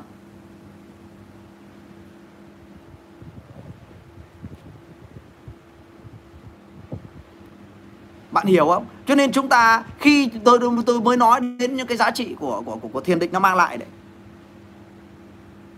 À ok lát nữa đã. Bạn đừng hỏi quá sao nhãng bởi vì bài hôm nay tôi đang giảng khá cao về các tầng trời. Và không có chuông hoa gì đâu. Bạn biết đấy ở trong đầu chúng ta đấy ở trong đầu sâu thẳm trong não bộ chúng ta đấy chúng ta không thể nhìn thấy cái điều đó được nếu chúng ta mở mắt ra. Cho nên tất cả những người trí nhân đều nhắm mắt tất cả những người trí nhân đều nhắm mắt. Tất cả các anh em nhìn thức phật, thuyết pháp, đức phật không bao giờ mở mắt. Chỉ hé hé thôi. Các bạn có thể đến tất cả các ngôi chùa trên toàn thế giới. Và những người giác ngộ, họ rất ít khi mở mắt. Họ lúc nào cũng dim dim. Và nếu có mở thì họ chỉ hé mắt thôi. Bởi vì khi mình mở hẳn mắt ra, cái trí của mình thông thông. Kể cả khổng minh thì các bạn thấy những người trí nhân đều lim dim mắt hết cho nên cái lim dim đó nó làm chúng ta thông minh lắm. Cái thông minh đó nó làm chúng ta thông minh lắm. Bạn hiểu chưa? Và thông minh không cao bằng thông thái. Nói thật với anh em nếu anh em để ý những cái người thiền bạn hỏi cái quái thì người ta biết bằng người ta nói cái gì cũng được luôn. Tôi cũng không dám ngộ nhận đâu. Tôi cũng không dám ngộ nhận đâu. Nếu như anh em để ý hình như cái quái gì tôi cũng nói được. Mà tôi nói hay luôn và tất cả những cái đó không phải của tôi. Không dám nhận không dám nhận là của mình đâu. Không dám nhận là của mình đâu. Bởi vì ngay khi mình nhận đó là của mình là mất ngay. Mất ngay. Mà phải hiểu đó là trời cho. Trời cho con. Trời cho con để con dẫn dắt người khác. Trời thông qua con. Trời thông qua con. Trời thông qua con. Thông qua não bộ của con, thông qua cái miệng của con để dẫn dắt người đời thì cái đó thì dám nhận. Nhưng nhận đó là tài năng của mình, thì không dám nhận. Bất kỳ khi nào tôi nhận rằng những cái tài năng mà anh em khen tôi rất nhiều, ngày nào anh em lên livestream anh em cũng khen tôi. Anh em khen tôi rất nhiều nhưng tôi biết, tự tôi biết đó không phải là tôi. Tự tôi biết đó không phải là tôi. Ngay cả khi tôi đang nói với anh em những điều đó, tôi cũng biết đó cũng không phải tôi nói. Đó cũng không phải tôi nói ngay khi tôi nhận ra tôi nói thì đánh mất. Tất cả những người kêu căng để đánh mất, bạn biết chưa? Tất cả những cái cái trí thông minh chúng ta có được đều do sự thông tuệ của đấng tối cao xuyên qua chúng ta, từ các vị minh sư, từ các vị phật, từ các vị thánh nhân, thông qua chúng ta, dùng cái miệng chúng ta để nói. Chứ thực tế không phải kiến thức của chúng ta. Ngay cả tôi nói với anh em từ nãy đến giờ, các anh em có thể nghe say đắm, nhưng đó là một minh sư nào thuyết pháp chứ không phải tôi. Mà các minh sư cũng nói vậy ta không phải ta. Cho nên không có minh sư, những minh sư thực sự không có danh, không có tên. Những minh sư thực sự không có tên. Bạn biết không? Và khi chúng ta học đạo đến đây, chúng ta mới biết sợ. Đó là lý do tại sao tôi kể các anh em nghe, cắt ngang nghe một câu chuyện như này. Tôi rất biết ơn sư phụ tôi. Sư phụ, tất cả những điều tôi đang chia sẻ với anh em là thầy tôi dạy tôi tôi cứ nghĩ đến sư phụ tôi là rưng rưng nước mắt. Bởi vì tình yêu của ngài rất lớn. Tình yêu của ngài rất lớn. Ngài có một cái tình yêu bao la đối với nhân loại. Và ngài khát khao đến cháy bỏng cho học trò của ngài, tiếp nối được con đường của ngài để mà cứu giúp loài ngoài cứu giúp nhân loại. Đây là tôi biết ơn sư phụ của tôi. Và khi mà anh em thiền sinh của chúng tôi đó, có rất nhiều người giàu có dễ nhiều người làm trong các cái tập đoàn, lãnh đạo của các cái tập đoàn dầu khí Việt Nam. Có thể có hàng trăm tỷ hoặc nhiều hơn. Và anh em chúng tôi chân thành, thưa cha là chúng con muốn đúc một cái tượng của cha. Và thầy tôi cự tuyệt. Các con không được làm. Thầy tôi cấm chúng tôi không được đúc tượng. Và chúng tôi hỏi là tại sao cái công đức của ngài đối với thế gian nhiều thế? Ngài thương chúng con và ngài thương nhân gian như thế? Ngài đã ngoài 90 rồi mà ngài vẫn giảng dạy những cái chân lý tối hậu cho chúng con, mà trong khi đó chúng con muốn đúc một cái tấm tượng, bức tượng để tôn vinh thầy mà sao thầy không cho chúng con làm? Thì ngài nói rằng, chỉ có một người duy nhất được tôn vinh đó là thượng đế. Tất cả những kẻ đúc tượng đều có lỗi với trời đất, bạn hiểu chưa? Chúng ta chỉ tôn vinh một người duy nhất là thượng đế mà thôi. Bởi vì các con đúc tượng ta là các con chưa hiểu đạo lý cho nên các con tưởng rằng những trí tuệ đây là của ta. Và người mà các con đáng thờ là thượng đế chứ không phải ta. Và thượng đế thông qua ta để nói cho các con, và các con thờ thượng đế. Chứ ta là hư vô, không được đúc tượng. Người có trí không dám đúc tượng. Thế tôi mới hỏi, vậy thì có rất nhiều người họ còn sống họ đúc tượng. Thì có sao không thầy? Thì thầy tôi cũng nói, những người đó tội nặng lắm, nhưng người ta không biết tội bởi vì khi mình đúc tượng là mặc định rằng mình thờ phượng. Mà thờ phượng một cái người đó thì không được quyền. Cái người phải có công như nào mới được thờ phượng? Và thờ phượng này mà đúc tượng ấy, là có lỗi với trời đất. Cho nên tôi cũng khuyên anh em anh em là có định có ý định định đúc tượng ấy. thì tôi học được như vậy. Thì cũng đừng có làm làm vậy tội tội lắm đấy tội tội nặng lắm đấy tôi ờ, say mê kể câu chuyện riêng tư thành ra bỏ qua, bỏ xa mất bài học ngày hôm nay. Vậy thì tôi mới nói đến là, đúng rồi, đúc tượng là thờ ma quỷ đấy. Cái người chết rồi ai đúc rồi sao đúc? Thầy tôi bảo vậy, khi người ta chết rồi đúc sao thì đúc. Ta chết rồi các con muốn làm gì thì làm, còn ta còn sống các con không được làm. Và người đúc tượng, ví dụ như các thánh nhân ở Việt Nam, thì những người mà hiểu đạo là người ta chết rồi, thì tên nhân gian làm gì thì làm thôi. Còn lúc người ta sống là, những người hiểu đạo là không người ta không cho làm đâu. Và làm như vậy là đúng. Không cho làm là đúng. Anh em hiểu chưa? Ô xin lỗi tôi bấm vào đâu nó ra như này. Ok mình đi tiếp nha. À, câu chuyện nãy giờ nó hơi bị cuốn. Anh em có thấy hay không? Trong kinh thánh cũng giảng như vậy à? Thì chân lý là một mà. Trong kinh thánh cũng giảng như vậy. Bởi vì kinh thánh cũng không phải là tối hậu kinh phật cũng không phải là tối hậu. Mà kinh thánh ngay kinh phật thì đều do một minh sư bước lên. Mà một minh sư thì nhìn thấy được vấn đề của trời đất, chứ không phải là minh sư đó thay trời đất. Bởi vì trời đất đã có trước khi, trước cả đức phật. Trời đất đã có trước cả đức chúa, cho nên tất cả các tôn giáo đều phải bên dưới trời đất. Tất cả các tôn giáo đều bên dưới trời đất. Tất cả các tôn giáo, những cái vị minh sư đó, đều đi trên con đường đó, và đích là giống nhau đích là giống nhau, đích là đều nói về chân lý thôi. Và các vị minh sư đó có nói hay không thì chân lý vẫn là chân lý. Chứ không phải là tôn giáo là tối thượng, mà tôn giáo là một cái con đường để nhìn thấy được cái sự tối thượng. Tôn giáo là dùng một cái người có cái công tìm ra con đường để dẫn dắt nhân loại thì hình thành các tôn giáo. Và các cái bộ kinh của các tôn giáo để lại thì đó là chân lý, kinh chính là chân lý và chân lý được viết từ vũ trụ ra chứ không phải là cái minh sư đó nghĩ ra chân lý, mà chân lý đã có sẵn. Chân lý vốn dĩ nó đã hằng có. Chân lý là luật của vũ trụ. Chân lý chính là quy luật của vũ trụ. Chân lý chính là thiên lý. Thiên lý là lý của trời đất. Và hồi nãy tôi còn nợ các bạn là thiên lý khiếu, thiên lý nhĩ và thiên lý nhãn thiên lý nhãn là một người giác ngộ, có thể nhìn rõ được thiên đường địa ngục, thấy rõ được thiên đường địa ngục, nhưng không nhìn bằng cái đôi mắt này. Không nhìn thấy được bằng đôi mắt này, nhưng nhìn rõ ràng hơn rất nhiều. Thì cái này, ví dụ như ba trực giác quan, thiên lý khứu khứu là tôi không hửi được. Tôi chưa bao giờ hửi thấy cái gì cả, thì tôi cũng có nào nói vậy. Không có dám nói sai bởi vì tâm linh nói bậy là chết, tội rất nặng. Mũi là từ xưa tới nay tôi không hửi thấy gì hết trơn.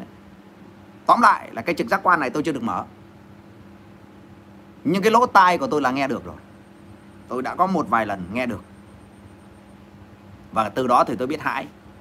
Và thứ ba là cái thiên lý nhãn, là cái mắt này nhìn thấy thiên đường địa ngục, là tôi cũng có cái cơ duyên may. Có một số lần nhiếp tâm, tôi đã nhìn thấy rất rõ các cái cảnh vật từ thiên đường rất đẹp. Vi diệu.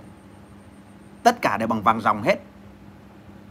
Và nhìn rõ những cái họa tiết không có bất kỳ cái độ phân giải nào của cái mắt thường của chúng ta nhìn tất cả các độ phân giải. Không bao giờ chúng ta có thể thấy rõ ràng bằng cái thiên lý nhãn nó nhìn thấy. Không bao giờ thấy vậy cái vẻ đẹp đó nhân gian không có. Cái vẻ đẹp đó nhân gian không có. Và các cái họa tiết bằng vàng ròng lúc đó thì cũng không có bất kỳ một thợ đúc nào ở trong bất kỳ một cái công trình văn hóa nào của loài người có thể đúc được những họa tiết như vậy. Tóm lại là thiên đường là một nơi rất là đẹp. Và nếu bạn muốn nhìn vàng ròng thì lập tức tất cả vàng ròng hiện ra trước mặt và tất cả đều sáng lung linh và được đúc những họa tiết rất là đẹp. Một số người, bạn của tôi, cùng tu với tôi còn nghe được cả nhạc trời nghe được nhạc trời là như nào? Tức là những âm thanh, âm nhạc của chúng ta nghe lại không hà gì so với nhạc trời cả. Tôi không nghe được. Tôi chưa có năng lực để nghe. Hay còn ngỏi một cách khác là tôi tu luyện chưa tới tầng đó. Nhưng các huynh đệ ngồi thiền với tôi, có những người đã từng nghe được nhạc trời. Hỏi nhạc như nào thì nó là những âm ba tiếng âm thanh của nó. Những âm ba âm thanh của nó không thể diễn tả bằng lời được. Nhưng mà vi diệu và cảm thấy tất cả những cái vật chất thế gian không gì có thể sánh được. Đó là lý do tại sao những người tu cao họ bỏ thế gian là như vậy. Cho nên chúng ta đều có thể đến được chỗ đó. Tất cả chúng ta. Và tôi nhắc lại, để nói về các cảnh giới. Tất cả các cảnh giới đó thì không đi bằng nhục thân được. Không bao giờ dùng cái xác phàm này đến được. Mà chúng ta phải dùng cái trí của mình để đi. Cái tâm cũng không đến đó được và khi đến tầng trí nhân rồi thì cái tâm nó nhỏ đi và cái phàm tâm nó vứt đi. Tóm lại là chúng ta thấy hành vi rõ nhất của những con người từ tầng trí nhân. Hành vi của tầng trí nhân mà chúng ta thấy rõ nhất, đó là những cái hành vi của con người mất đi, họ trở thành những thánh nhân. Thì cái hành vi, những trí nhân trước, thứ nhất là từ phàm nhân họ sẽ trở thành những trí nhân. Trên con đường tu luyện thì chúng ta thấy được là những phàm nhân sẽ trở thành những trí nhân. Những trí nhân là gì? Những trí nhân là những người cũng không liên quan đến cái việc phàm trần họ không quan tâm. Thường những người đã đến tầng trí nhân rồi thì sống đơn sơ. Họ không có màng vật chất và họ không bao giờ thiếu vật chất. Những người đã đến tầng đó rồi thì chúng ta có thể nhìn thấy, có thể nhìn thấy như sau. Thứ nhất là dáng đi của họ khoan thai. Họ không bao giờ vội vàng. Và lời nói thì, lời nói của những bậc trí nhân thì thứ nhất là nói bằng đan điền. Nói bằng đan điền tức là cái giọng nói thoát ra từ đan điền. Để để chúng ta nhận diện đâu là một chúng ta có thể nhìn hành vi. Lời nói các cử chỉ của bàn tay đấy, nó không có bị co rút các cái ngón tay, nó không có cái sân, nó không có cái gồng giống như là những người phàm. Mà lời nói của họ nhẹ nhàng. Bước đi của họ khoan thai. Và ánh mắt của họ sắc bén. Lời nói của họ trầm ấm. Và có hồn, lực. Thì chúng ta đã có thể thấy ở đây chúng ta có thể nhìn thấy là những cái người lãnh đạo những cái nhà hùng biện đó cũng là những tầng trí nhân. Chứ không phải người phàm mà làm được đâu. Đây là tầng trí nhân rồi. Tuy nhiên, trí nhân thì nó vẫn rất là dễ rớt, bởi vì đó mới là tầng trí thôi. Thì trí thì nó liên quan đến thiện ác. Liên quan đến thiện ác. Nếu mà là cái trí thiện, thì con đường đó sẽ thành tiên nếu mà cái trí lại còn thiện nữa, người thiện thì trở thành tiên, còn người trí thì thành thánh. Nếu cho nên là có rất nhiều phương pháp tu luyện. Ở đây thì tôi cũng chia sẻ với anh em là các tôn giáo đưa ra rất nhiều các cái cái phương pháp tu luyện khác nhau. Có người thì à, ví dụ như tu tu là sửa đấy. Sửa là sửa cái bên ngoài đấy. ví dụ như à, à, sửa không nói dối là thôi cứ sửa ngồi không nói dối nữa không nói dối nữa không nói dối nữa bắt đầu nói thật nói thật đó, đó là tu. Thứ hai nữa là luyện cách à, ăn chay ăn chay ăn chay ăn chay thì cái tu đó là cái sửa bên ngoài chứ nó lâu lắm. Nói thật với bạn là con đường tu đó là con đường à, phải tích nhiều kiếp. Cho nên tu là con đường rất là chậm. Mà tu thì nó thiện hóa cái tâm của mình tu thì nó thiện nó cái giá trị của tu là gì? Giá trị của tu là thiện hóa cái tâm của mình. Để cái con đường đó là con đường trở thành các bạn biết đấy, trở thành một người hiền lành thì sẽ trở thành tiên thôi. Đó là con đường để trở thành tiên.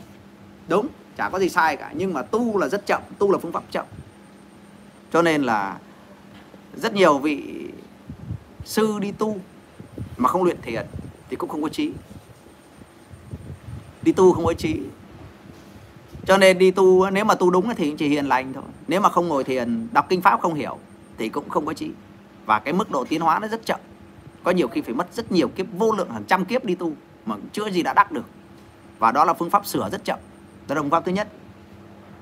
Phương pháp thứ hai là luyện thiền. Luyện thiền là giống như cái phương pháp mà tôi làm đấy là ngồi nhắm mắt lại. Luyện thiền là sửa từ bên trong. Luyện thiền là phương pháp nhanh nhất. Cho nên tất cả, kể cả Phật pháp, họ cũng đều tôn vinh những cái người theo thiền tông. Những cái người đi tu đây là phải nhờ tha lực. Chẳng hạn như niệm quan thế âm bồ tát, hỗ trợ.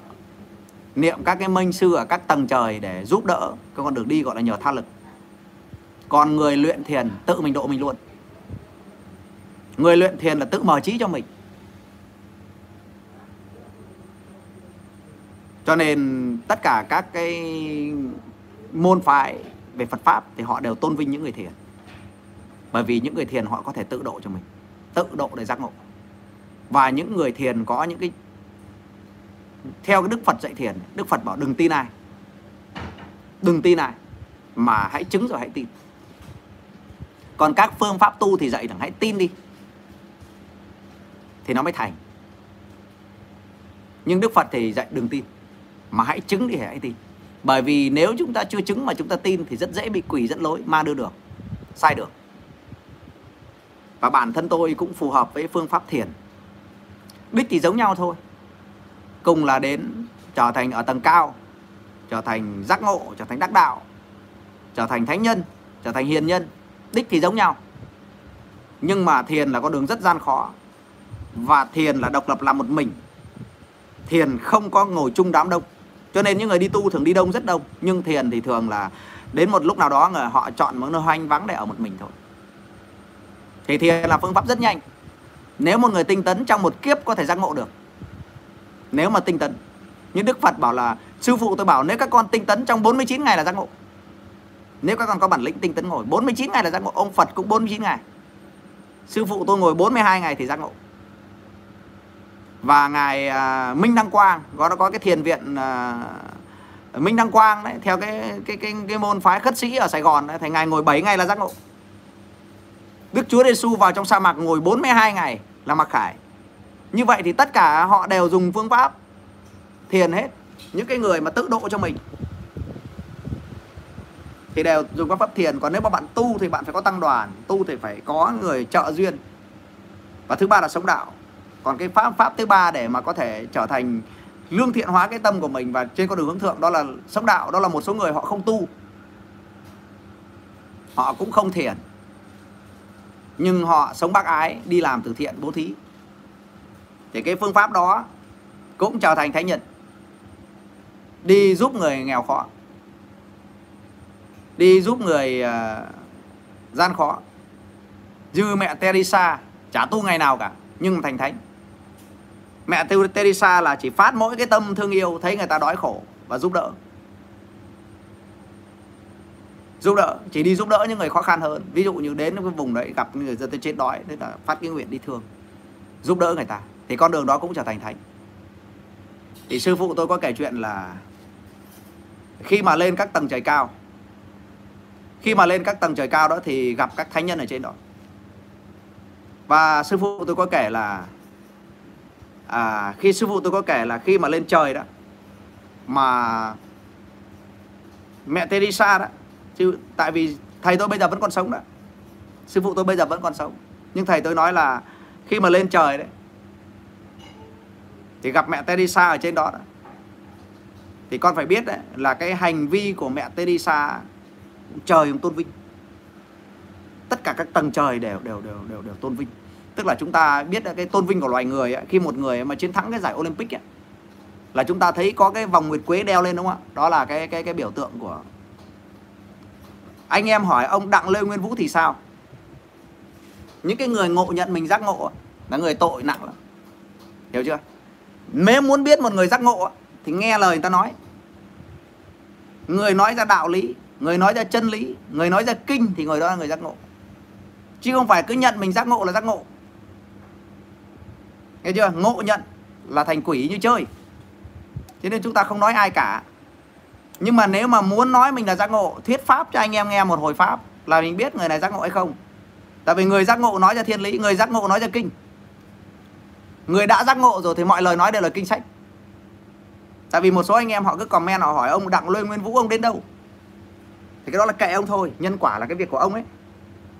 Không liên quan đến chúng ta và chúng ta cũng không nên thị phi cái việc của người đời. Nhưng mà một người đã giác ngộ rồi thì lời nói là kinh. Bởi vì giác ngộ, giác tức là một cái giác quan, ngộ tức là ngộ đạo. Thấy được chân lý rồi thì cái lời nói phải là kinh sách. Còn một thời kinh không thuyết được mà nhận mình giác ngộ, thì cái kẻ đấy tự phụ càng tu càng xuống địa ngục. Hiểu không anh em? Nếu mà nói ra chân lý, cái trí nhân ấy, cái lời nói của người ta không lẫn vào người thường được. Bởi vì cái trí nó liên quan đến cái lý, mỗi lời nói liên quan đến cái lý của vũ trụ. Khi nói ra không ai cãi được, thì cái đó gọi là kinh. Còn triết vẫn cãi, đừng có ngộ nhận, triết vẫn còn rất là thấp triết vẫn cãi nhau được. Còn chân lý là sự thật, không ai cãi được. Thì tôi nhắc lại với anh em, tại vì nãy anh em hỏi. Và đừng có hỏi ông đấy ở đây. Tôi chưa có nghe cái hồi pháp nào của ông ấy cả, và tôi cũng chưa nói gì hết. Đúng rồi, tất cả những người đã giác ngộ rồi thì nói luôn từ giống hệt nhau. Cách giải thích khác nhau. Cách giải thích thì khác nhau, nhưng nghĩa thì giống hệt nhau. Khi mà tất cả những người nói ra hệt nhau và trong trái tim đầy tình thương yêu ngồi ở bên mà thấy hai dòng nước mắt chảy ra khi nghe người ta nói chuyện. Thì chúng ta biết, cảm nhận được cái năng lượng từ trường thương yêu nó lớn đến mức nào. Ví dụ như cá nhân của tôi đã ngồi ở bên minh sư nhiều để tôi biết. Chỉ cần ngồi bên thôi là nước mắt của mình đã chảy ra rồi. Chỉ cần ngồi bên thôi, không nói gì cả. Chỉ cần ngồi bên thôi thì chúng ta đã thấy nước mắt của chúng ta chảy ra. Thì đó là tình thương yêu của người ta, nó lớn đến mức độ như vậy. Tôi nói thật với các bạn, năng lượng của những cái việc thánh nhân nó lớn lắm năng lượng của những bậc thánh nhân ngồi chứ tôi như người như tôi thì anh em chúng tôi đấy. Ngồi hàng chục đứa. Thầy tôi chỉ cần bước vào bên phòng bước vào trong phòng. Là nước mắt đã lưng tròng hết rồi. Không biết tại sao nước mắt nó cứ chảy ra vậy. Thì khi các bạn gặp một con người như vậy người ta hiền từ đến mức người ta không nói gì cả mà nước mắt chúng ta chảy ra chúng ta biết là chúng ta đã đạt đến một cái năng lượng của một thánh nhân rồi. Thì tôi chỉ, chỉ xin phép nói như vậy. Và tôi đang nói chuyện kể dở là thầy tôi kể chuyện là khi mà lên trời đó, chỗ của mẹ Teresa đấy, thì tôi, thầy tôi bảo là, các con có biết ông trời tôn vinh mẹ Teresa như nào không? Bởi vì mẹ Teresa đấy là cái người không có tu, cũng không có luyện. Không có luyện thiền, không có tu, mà chỉ có sống đạo đức thôi, chỉ có duy nhất là sống đạo đức thôi tắm cho những người cùi ghẻ lở này rồi rượt rũ này hôi thối này dọn phân bớn rồi giúp đỡ cho những cái người bệnh tật gọi là bệnh cùi bệnh hủi đấy mà ông trời phải cảm động và mẹ thành thánh. Và khi, khi mẹ Teresa về trời này, thì thầy tôi bảo mỗi một bước chân của mẹ Teresa bước xuống là một cái cánh hồng nó vàng đỏ rực cả một vầng trời. Mỗi một bước chân của mẹ Teresa bước đi là một cánh hoa hồng nó được lót đường cho mẹ đi và cái cái cái cái cái cái mức độ thắm, cái màu thắm đượm của cái hoa hồng ở trên trời ấy, nó cả một bừng vừng trời chứ nó không phải là chỉ một bông hồng chúng ta thấy ở hồng nhung ở nhân gian đâu. Thầy tôi nói là một cái cánh hoa để lót chân cho mẹ ta đi xa đi thôi ấy, nó là cả một vầng trời nó tím ngắt như vậy, đẹp lung linh. Và cái hương thơm của cái hoa hồng mà mỗi một cái bước chân của mẹ đi đấy, nó thơm lừng lên. Cho nên chúng ta biết những cái tôn vinh của người đời nó không là gì so với tôn vinh của của trời đất. Nó vi diệu lắm nó hay lắm. Chúng tôi, khi mà nghe thầy tôi thuyết pháp, cái khát vọng, anh em chúng tôi chỉ có khát vọng tu luyện thôi. Khi mà người ta nói ra rồi, mình chỉ mong làm sao đấy các thầy bảo là các con dáng đi. Những cái thế gian này tầm thường lắm. Ta còn ở đây là do ta xót thương nhân gian. Ta còn ở đây ta truyền thừa lại cho các con và các con có trách nhiệm phải tự độ cho mình trước. Rồi thay ta mà giúp đỡ cho người đời và người tu, người thiền là không được màng đến vật chất. Cái đó nó thấp lắm và nó dễ rớt lắm.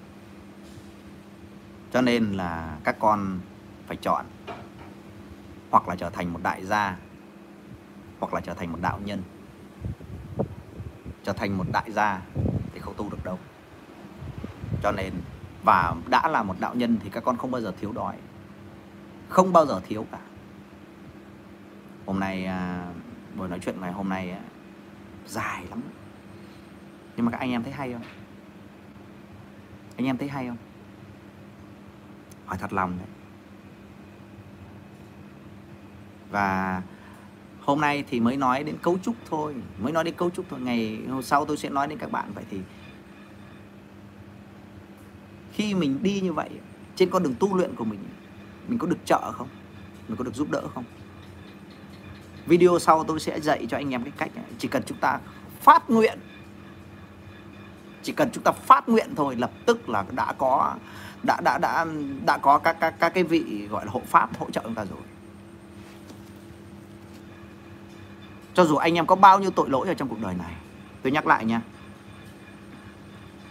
Cho dù anh em chúng ta có bao nhiêu tội lỗi trong cuộc đời này, chỉ cần bạn phát nguyện, bạn tu thôi thì các hộ pháp họ đều đi theo bảo vệ bạn ngay, không bao giờ bạn gặp trắc trở đâu. Và mọi cái việc khó khăn của nhân gian mà bạn từng gặp sẽ được sắp xếp giải quyết hết. Bạn mắc nợ đúng không? Quan hệ trong gia đình không êm ấm đúng không? Bệnh tật đúng không? Rồi thị phi đúng không? Đau khổ đúng không? Khi bạn phát nguyện một cái, thì tất cả may mắn sẽ đến, sẽ có người giải quyết tất cả những vấn đề đó cho bạn. Nhưng với điều kiện bạn phải phát nguyện, bạn tu hành được theo tôn giáo nào cũng được, không phải là theo phật giáo không đâu. Tôn giáo nào cũng tốt mà. Và chỉ cần bạn phát nguyện thôi thì tất cả những cái những cái rối ren trong gia đình của bạn, những cái bất hòa trong cuộc đời của bạn, chỉ cần bạn phát nguyện thôi thì tất cả những cái đó theo thời gian sẽ được giải quyết một cách êm xuôi và tất cả đều đẹp đẽ. Trước khi tôi luyện thiền, nhà tôi sáo xảo anh em tôi cãi nhau, giành giật nhau từng tấc đất bố mẹ để lại ví dụ vậy và đều anh em đều rất là nghèo khó. Tất cả gia đình của chúng tôi đều rất là nghèo khó. Cả dòng họ nhà tôi đều nghèo khó. Tôi nói thật lòng. Nhưng khi tôi bắt đầu phát nguyện từ năm 2011 thì mọi cái vấn đề nó được giải quyết êm ái. Tất cả cái người thân trong gia đình, từ mồ mả ông bà tổ tiên, bao nhiêu năm trời màn trời chiếu đất làm cái nắm đất, bây giờ được xây sướng gọn gàng, đẹp đẽ nhà thờ trên dưới gọn gàng, gia đình êm ấm, anh em hòa thuận thì mình mới có tâm trí mà tu. Bạn phát nguyện tu thì trời đất sẽ sắp xếp hết cho bạn. Còn chừng nào mà bạn chưa phát nguyện thì bạn vẫn còn bị xáo xào rất nhiều. Cho nên bạn muốn thay đổi cái cuộc sống của bạn, kể cả về cuộc sống vật chất, kể cả về cuộc sống tâm tinh thần, kể cả về cuộc sống tâm linh, tất cả mọi cái, chỉ cần bạn cam kết bạn phát nguyện tu và bạn đừng thề với ai ở đây, bạn thề với lòng mình bạn thề với lòng mình, bắt đầu từ ngày hôm nay bạn làm việc tốt. Bắt ngày hôm nay bạn hướng đạo. Bắt ngày hôm đầu hôm nay bạn nhìn vào lương chi để ứng xử. Thì mọi cái rắc rối, mọi cái cái chắc chờ trong cuộc đời của bạn đều được sắp xếp. Và khi bạn biết sợ trời đất, đi đâu bạn cũng xin được trời đất che chở, thì bạn đến bất kỳ một vùng trời nào, bạn đều được che chở. Mọi thiên tai địa ách xảy ra với người khác bạn không bao giờ bị. Đây là các bạn hãy ngỡ, tôi sẽ thấy. Tôi đã nợ cuộc đời của tôi được khủng phước duy nhất. Cha mẹ của tôi đẻ ra cái nhục thân của tôi. Cha mẹ của tôi đẻ ra cái nhục thân của tôi. Nhưng sư phụ tôi mới là người tái sinh tôi. Cho nên trong kinh thánh, những anh em theo công giáo đấy, theo thiên chúa đấy, tại sao người ta yêu chúa hơn cha mẹ? Điều đó là đúng đấy. Chúng ta nông cạn không hiểu được đâu. Những người hiểu sâu đạo, người ta yêu phật hơn yêu cha mẹ mình. Đúng luôn. Những người theo công giáo đấy, những con chiên ngoan đạo hiểu đạo, người ta yêu chúa hơn cha mẹ mình, đúng luôn. Và chúng ta từ từ hôm nay chưa hiểu, nhưng đến con đường đó, một ngày nào đó chúng ta mới thấy được cái linh hồn của chúng ta được cứu rỗi hay không bạn hiểu chưa? Bởi vì cha mẹ chúng ta sinh ra chúng ta trong đời này để trả nghiệp báo thôi. Còn các minh sư giúp cho chúng ta trả hết trong một kiếp người. Và đến một lúc nào đó anh em sẽ thấy anh em huyết thống trong gia đình ấy, khi chúng ta chưa tu khi chúng ta chưa tu chúng ta tôn vinh cái huyết thống trong gia đình. Chúng ta cho rằng anh em trong nhà là cao nhất nhưng khi bạn đã tu lên một tầng trời thì bạn thấy bồ đề huyết thống mới là quan trọng nhất, chứ không phải huyết thống trong gia đình đâu. Bồ đề huyết thống là ai? Là bạn đồng tu này này, còn quý hơn cả anh em ruột thịt trong nhà. Bởi vì anh em trong nhà là nghiệp chướng thôi. Nhưng mà cái bạn đồng tu này này, người ta mới giúp mình thăng hoa lên, giúp mình tiến hóa. Cho nên đến một lúc nào đó bạn thấy cái huyết thống trong gia đình nó không bằng cái huyết thống bồ đề đâu bạn sẽ, anh yêu anh em đi tu hơn yêu người nhà. Đó là lý do tại sao tất cả những cái người theo Phật pháp, khi người ta đã phát nguyện vào chùa, người ta tu rồi, cha mẹ người ta chết, người ta không lạy nữa đâu, người ta chỉ lạy Phật thôi. Cũng đúng luôn đấy. Tại vì trí chúng ta mòn, chúng ta chưa hiểu được cái nghĩa của nó, cho nên chúng ta chấp thôi. Chứ khi chúng ta lớn rồi, càng lớn trí lớn thì càng phải cúi đầu cái người trí thấp ấy cái cây cái bông lúa đấy cái bông lúa lép ấy nó ngẩng đầu này này. Còn cái bông lúa chịu quả đấy nó cúi đầu. Anh em hiểu không? Thầy tôi bảo là cái bông lúa mà nó ngỏng như này ấy, là cái bông lúa lép. Còn cái bông lúa mà nó chịu quả thì nó luôn cúi đầu xuống. Và cái người có trí đấy người ta biết cúi đầu. Cho nên cái người có trí đó người ta biết sợ. Và cái tôi người ta nhỏ lắm cái trí càng cao thì cái tôi càng nhỏ. Bạn hiểu không? Cái trí càng nhỏ thì cái tôi càng to.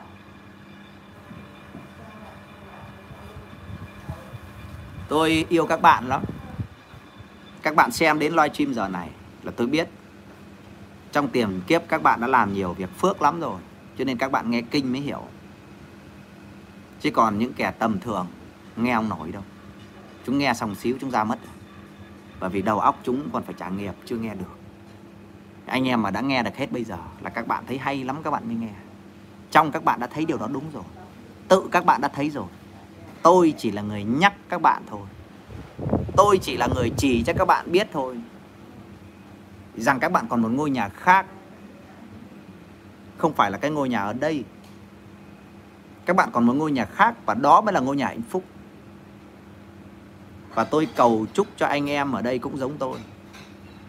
Rồi đến một cái ngày nào đó, bạn nghe một người nào đó thuyết pháp, có thể không phải tôi đâu, tôi không đủ trình độ, hoặc là bạn nghe một cái vị kinh, bài kinh của một minh sư nào đó, hoặc là bạn đọc một cái bài kinh nào đó mà bạn ngộ, mà bạn khóc sướt mướt, như một đứa trẻ đi lạc đường suốt bao nhiêu kiếp rồi giờ mới đến nhà, thì lúc đó là lúc bạn ngộ đạo